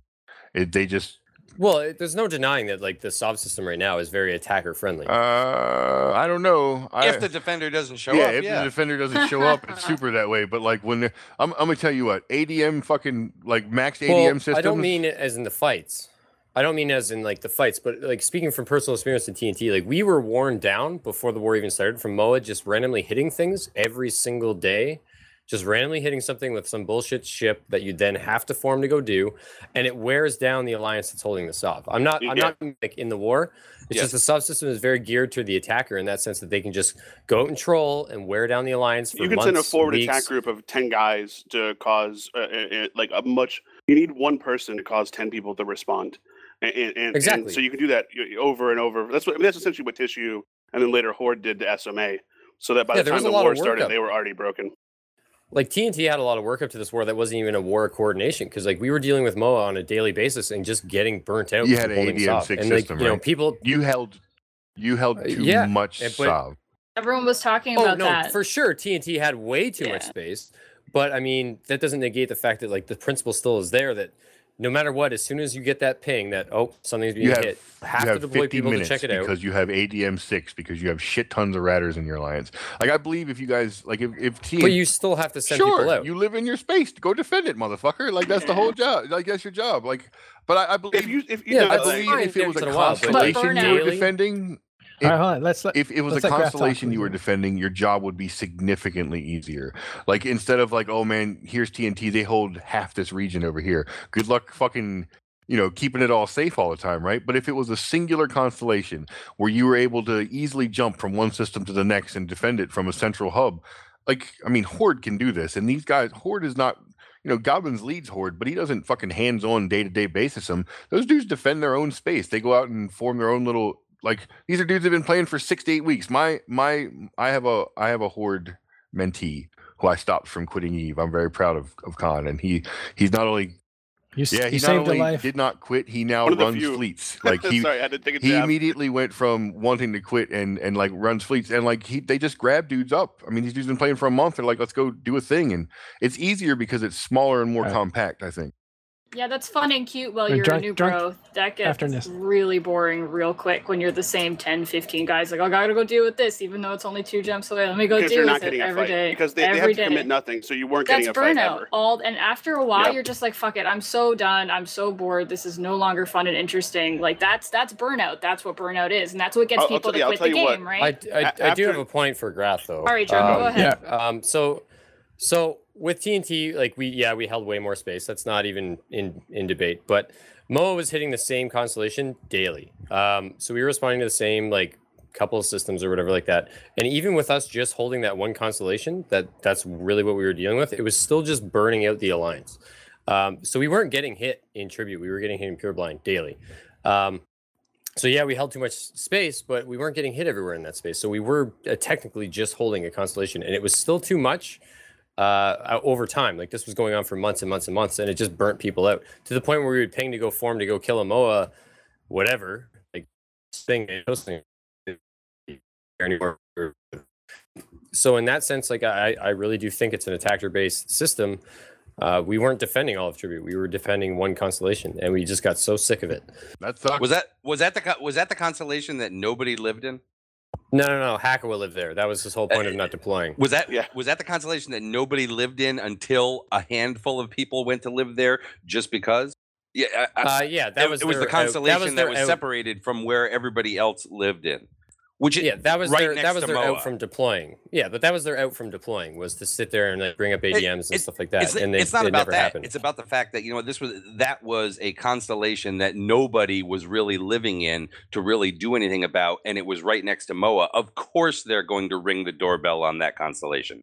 I just feel but like that we weren't as an we attacker, the only situation where that was when happening. When I start my Entosis link Mhm. up on your station and it says like fucking 40 some odd minutes to turn off one station service, I got a really fucking hard time feeling bad about you having 40 some minutes to respond to my threats of aggression. And but it wasn't you. It, it was it was it- one it's- guy. It was one guy. You know, you, you every alliance has these people who are just the guy who can mine for twelve hours a day. You know, or whatever. That guy. Wow. And he would just go spin it up, and as soon as someone went in system, burn off, cloak up, wait till you left, and spin it up again ten minutes later. Like that. That Yeah. was the guy who did it, and, Yep. and there was no there was no fighting him because he wouldn't fight you because he didn't have to. So yeah, like I know I know trolling after we were this, dealing with. after this war is over, like say we retake uh, our old space, uh, I won't be doing what we did before. Like we will have to come up with a new solution that doesn't involve why wouldn't you booby trap that soft like guy? we did before. Well, who knows? Maybe mines will make it back in the game, and you can start to set up booby traps. But um, to wrap up this uh, this segment of the, because we're actually out of time, we're going to go. Thanks to Drunk Canadian, he's going to give us some of his uh, streaming time, so we're going to go about f- five ten minutes longer. Uh, I did want to introduce like uh, a different topic, and that is what. If you guys don't mind, do you guys have anything No, else you want to say I on this? I'm good. I can talk about 'Cause I'm sure we could go for a long enough time. I know, I know you can. You're, you're great that way. And the the thing I wanted to get to was, what does this mean for? Because it wasn't covered in the news. What does this whole thing mean for Test? Because Test was trying to find their way back up to their northern area in Geminate. Was I- that right, uh, Um, I wouldn't say that. Um, I mean, we used like we've always lived in Fountain. That's always been home. It's funny though to see Test. I think like two years, three years ago now, we were like, let's go fuck around in Vale and Geminate, and we were like, why are we all doing this? So it's funny to see us living there now. I say us. I'm still not in Test. Why do I keep saying us? Well, tell us your story actually, because you were in Test for a while when you were doing the the um, the meta show with Mittani, right? Uh, yeah, I wasn't. Well, actually, I was in test when I started Oh, writing for TMC. I started with just StarCraft stuff, uh, non-Eve related things, because I didn't want to deal with the drama and Fallout, which actually didn't stop me from dealing with any of the drama and Fallout. Um, but yeah, test when I joined, we were I think it's like 2011, so actually a lot longer than two three years ago. Wow, my timelines are fucked. Um, we were in Vale Geminate doing I couldn't even tell you what to this day. So it's it's just interesting to see that now we're living there because back then I don't know about now, but back then the moons and everything were super lucrative and it's worth a lot of money. That was back when like White Noise and uh, Raiden lived there, by the way, so a long time ago. Yeah, that was a long time ago, 2012. Yeah, I think it was 11? I don't know. um, just the beginning of 2012 because I joined uh, Test I think December or January of 2012. Matter I've, I've got a theory on this, so, so just I wanted to throw that in there, whatever you want to call it. Please, yeah. Um, I've actually talked about this a bit before, and I was saying that I think I think uh, Test came out sort of the best uh, uh, of all the groups that moved up north. And I was kind of hinting at this when I asked Grath if he was in the room with Dark Deklein. Uh, there's no way Darkness holds Deklein unless PL and NC Dot live in the north forever, guarding them. Like unless they become the guardians of the guardians of the galaxy, they will not be able to to hold them to hold Deklein from from you know from Goonswarm and, and allies. Um, That's D- Darkness's coalition name, Guardian of the Galaxy, yeah, right? yeah. Uh, is it really? yeah, Man, it I is. can't wait to shoot you, Sort. Come on. Well, actually, I think Elise changed it to Dumpster Coalition. that was a while back. Yeah. Yeah, that was that was just a, a political fight there. Anyway, Asher, you were So saying? I, I think that whenever they were saying like who's going to move into this space, who's going to move into this space, like the guys who were like, hey, you guys should move into Deklein Sort Dragon. That was really like that was really some political maneuvering for a guy because it's pretty well known that a lot of people in the NBC don't like Sort Dragon. Uh, they set him up for the sucker punch.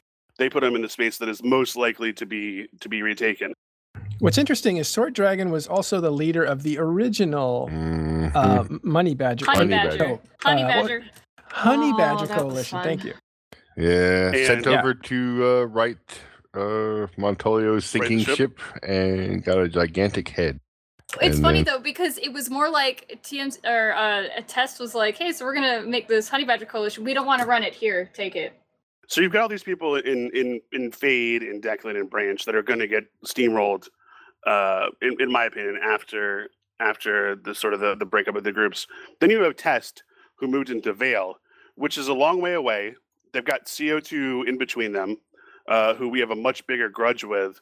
But the, by the time the Eye of Sauron like turns the test, it'll be eight months from now or some some amount of time, a long time from now. But that's almost Um, worse because like then we'll be the only ones. Like not we. Then Test will be the only ones left. But Test is a pretty pretty strong group, and, and you know you, Yeah. you, you get a little help through a wormhole. That's something like, and on top of that, you have to say, do we want to have a campaign where we're traveling, you know, thirty jumps uh, for several months to take that space from them, or is it just easier after we've had this whole long fight to let them let them keep the space I that they have? we'll have to wait and see. Yeah, we'll see. I mean, I think I think like just my guess is Mittens, you know, is more gung ho on that than I am. But I, I'm happy to have Test over there. I used to like to go through a wormhole when they're in Wicked Creek and go fight them. Like they have a pretty good number of people. They'll form up if you come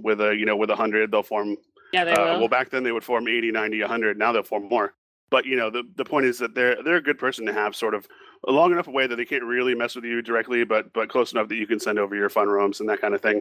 So I think Test uh, came out the smartest on this. Uh, Darkness, Guardians of the Galaxy came out the, the dumbest, and I mean you would throw Horde in there, but I don't think Horde ever actually intended to hold Fade for any length of uh, length of time. But Test actually uh, reconquered there. was it Testagram? Th- that was So- a symbolic thing. yeah. Yeah, it was They con- don't own, they don't it's own a it anymore. constellation. Guardians of the Galaxy have it now. Okay, so they, I see. All right, that's interesting. Okay, so we're in the last uh, part of the show, and I just want to give you guys a little bit of time to discuss anything you want to discuss. Um, not discuss, but just you know, I, people call them shout outs. I call them soapboxes. There's all kinds of different names for them. But if there's anything you want to talk Closing about comments. or people you want to thank, thank you. That's that's what we'll call it. Closing comments. yeah, I- Thanks, it's an original term. I just made it up. Uh huh. Yeah, you're Uh-huh. awesome. Okay, well you can go first. I never have any. So uh, just uh, yeah, you know, know. thanks to the guests that came on. It was great having Asher here, uh, Grath. Uh, these are both people that can talk at a uh, very, very specific level of detail. So it's always great to have pros like them on. Uh, and also thanks for the uh, the listeners out there uh, who were chatting up in chat. It's always good to have the interaction. That's awesome. Uh, we'll go with uh, drunk Canadian next. Uh, yeah, like thanks for Dirk mentioning me as a guest. That's great. I know he didn't, sarcasm, but uh, no, it was good being here, and I, I, I enjoyed the uh, the combo. And again, yeah, thanks for the listeners, and I, I hope that Grath and I can actually go roam around in our Marauders. Um, people can catch you uh, streaming on TMC. In fact, you're going to stream right after the show, right? Uh, yeah, and when I'm not streaming here, I'm on my own channel because I'm sponsored by I Want This, so no more Eve streaming on TMC. Oh, Yeah, that's a thing. That's a thing. do you want to explain it? Uh, It's yeah, really just anything self-explanatory. Eve-related. Iron Bank doesn't want TMC guys if you're a sponsor to be streaming, which is funny because I didn't ever stream to Eve on TMC anyway. You did the night Drayden lost his freighter, though, didn't you?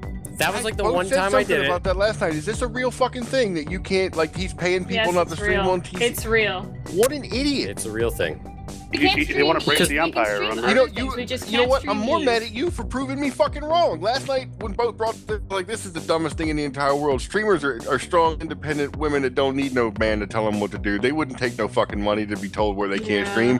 Turns Nah, out, they're all whores. did. Yeah, wrong. But but I wasn't streaming Eve anyway, so I got money to stop doing what I wasn't doing. that's not bad though. And I also I missed a I did miss a shout out though. So uh, Nate, uh, the guy that's typing in local, he's another streamer, uh, same as Accessible Gamer, a, a disabled guy, and he does a lot of cool streaming too. And I gotta give a shout out to that guy. He's been really cool and promoting a lot of my streams. Man, shout out to all the That's people great. that told that guy to go fuck himself when he offered him money to, on where they could stream. Because, and I I say that as he's, he's writing us checks, but fuck him anyway. Well, it's it's apparently it's only as it relates to TMC. It's an attack on TMC, uh, in, in just to defund its, you know. Uh, well, actually, I'll talk about it when we get to the end. But next, I want to go to Nystrick. Um, okay. Um, I had a really lot of fun hanging out with people and talking about Eve again. Um, even though I'm not sure I want to pick it up and start playing it again, um, I forgot that how interesting it is to talk about, especially with Grath and Asher, who are fascinating and fun to listen to, and I've had them on the Meta Show a few times, so it's it's nice to kind of talk with them again about that and all you guys. So thanks to you guys for letting me be here today.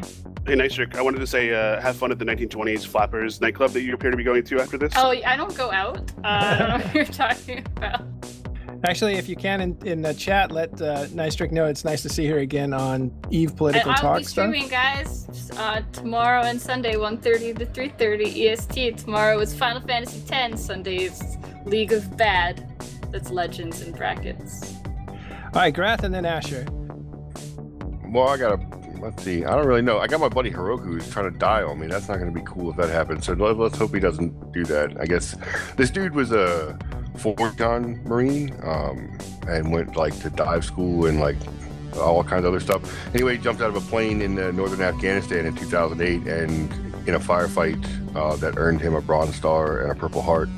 Took some rounds in his spleen, uh, and they and like broke his back and they did aggressive gene therapy, and it evidently caused enough cancer that he was able to sue the United States military for ten million dollars or some shit like that. Anyway, it caused cancer, and it's been really aggressive and fucking him up really bad. And I think he's going to probably go this weekend. So I would feel bad if uh, I was somewhere public that didn't say something bye to him. So he's a good dude, and he was uh, he was he gave pretty much everything for his country. So Yeah, sorry to hear that. Is that a real life friend or was that an Eve player? no, he's just an Eve player. He's been we've been uh, Snake's been helping him with his fight for like five six years now. So. Yeah, sorry to hear that. Okay, Asher, I don't know if you can follow that, but try.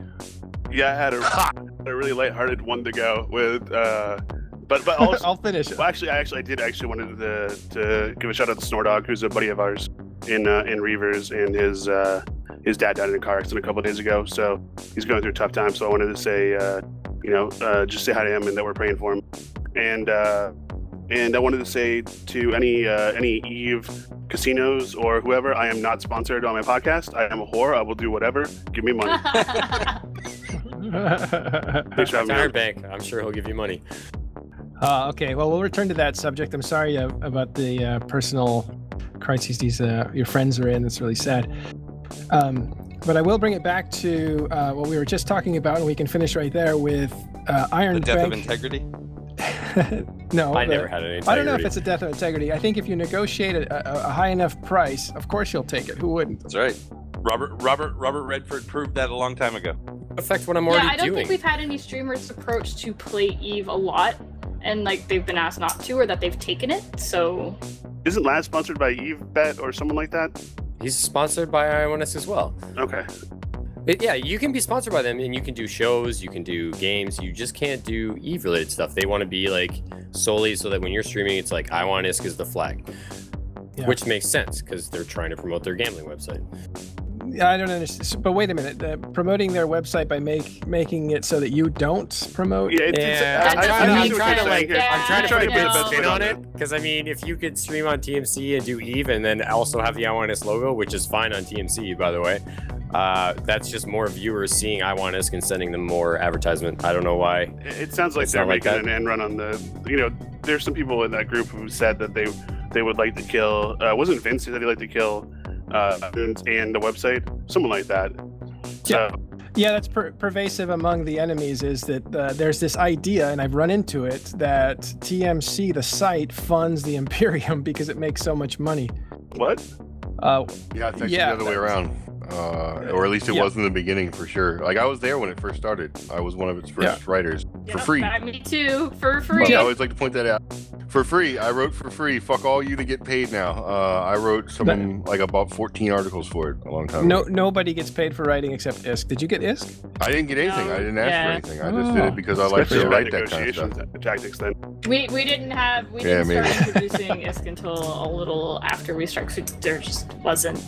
District, Yeah. did I get into a fight with you over my article? Look, I wrote one of the last ones I wrote. Oh, we I gotta go. handed in. I guys. would never I would never fight you, Grath. I'm just throwing that out there. I know better.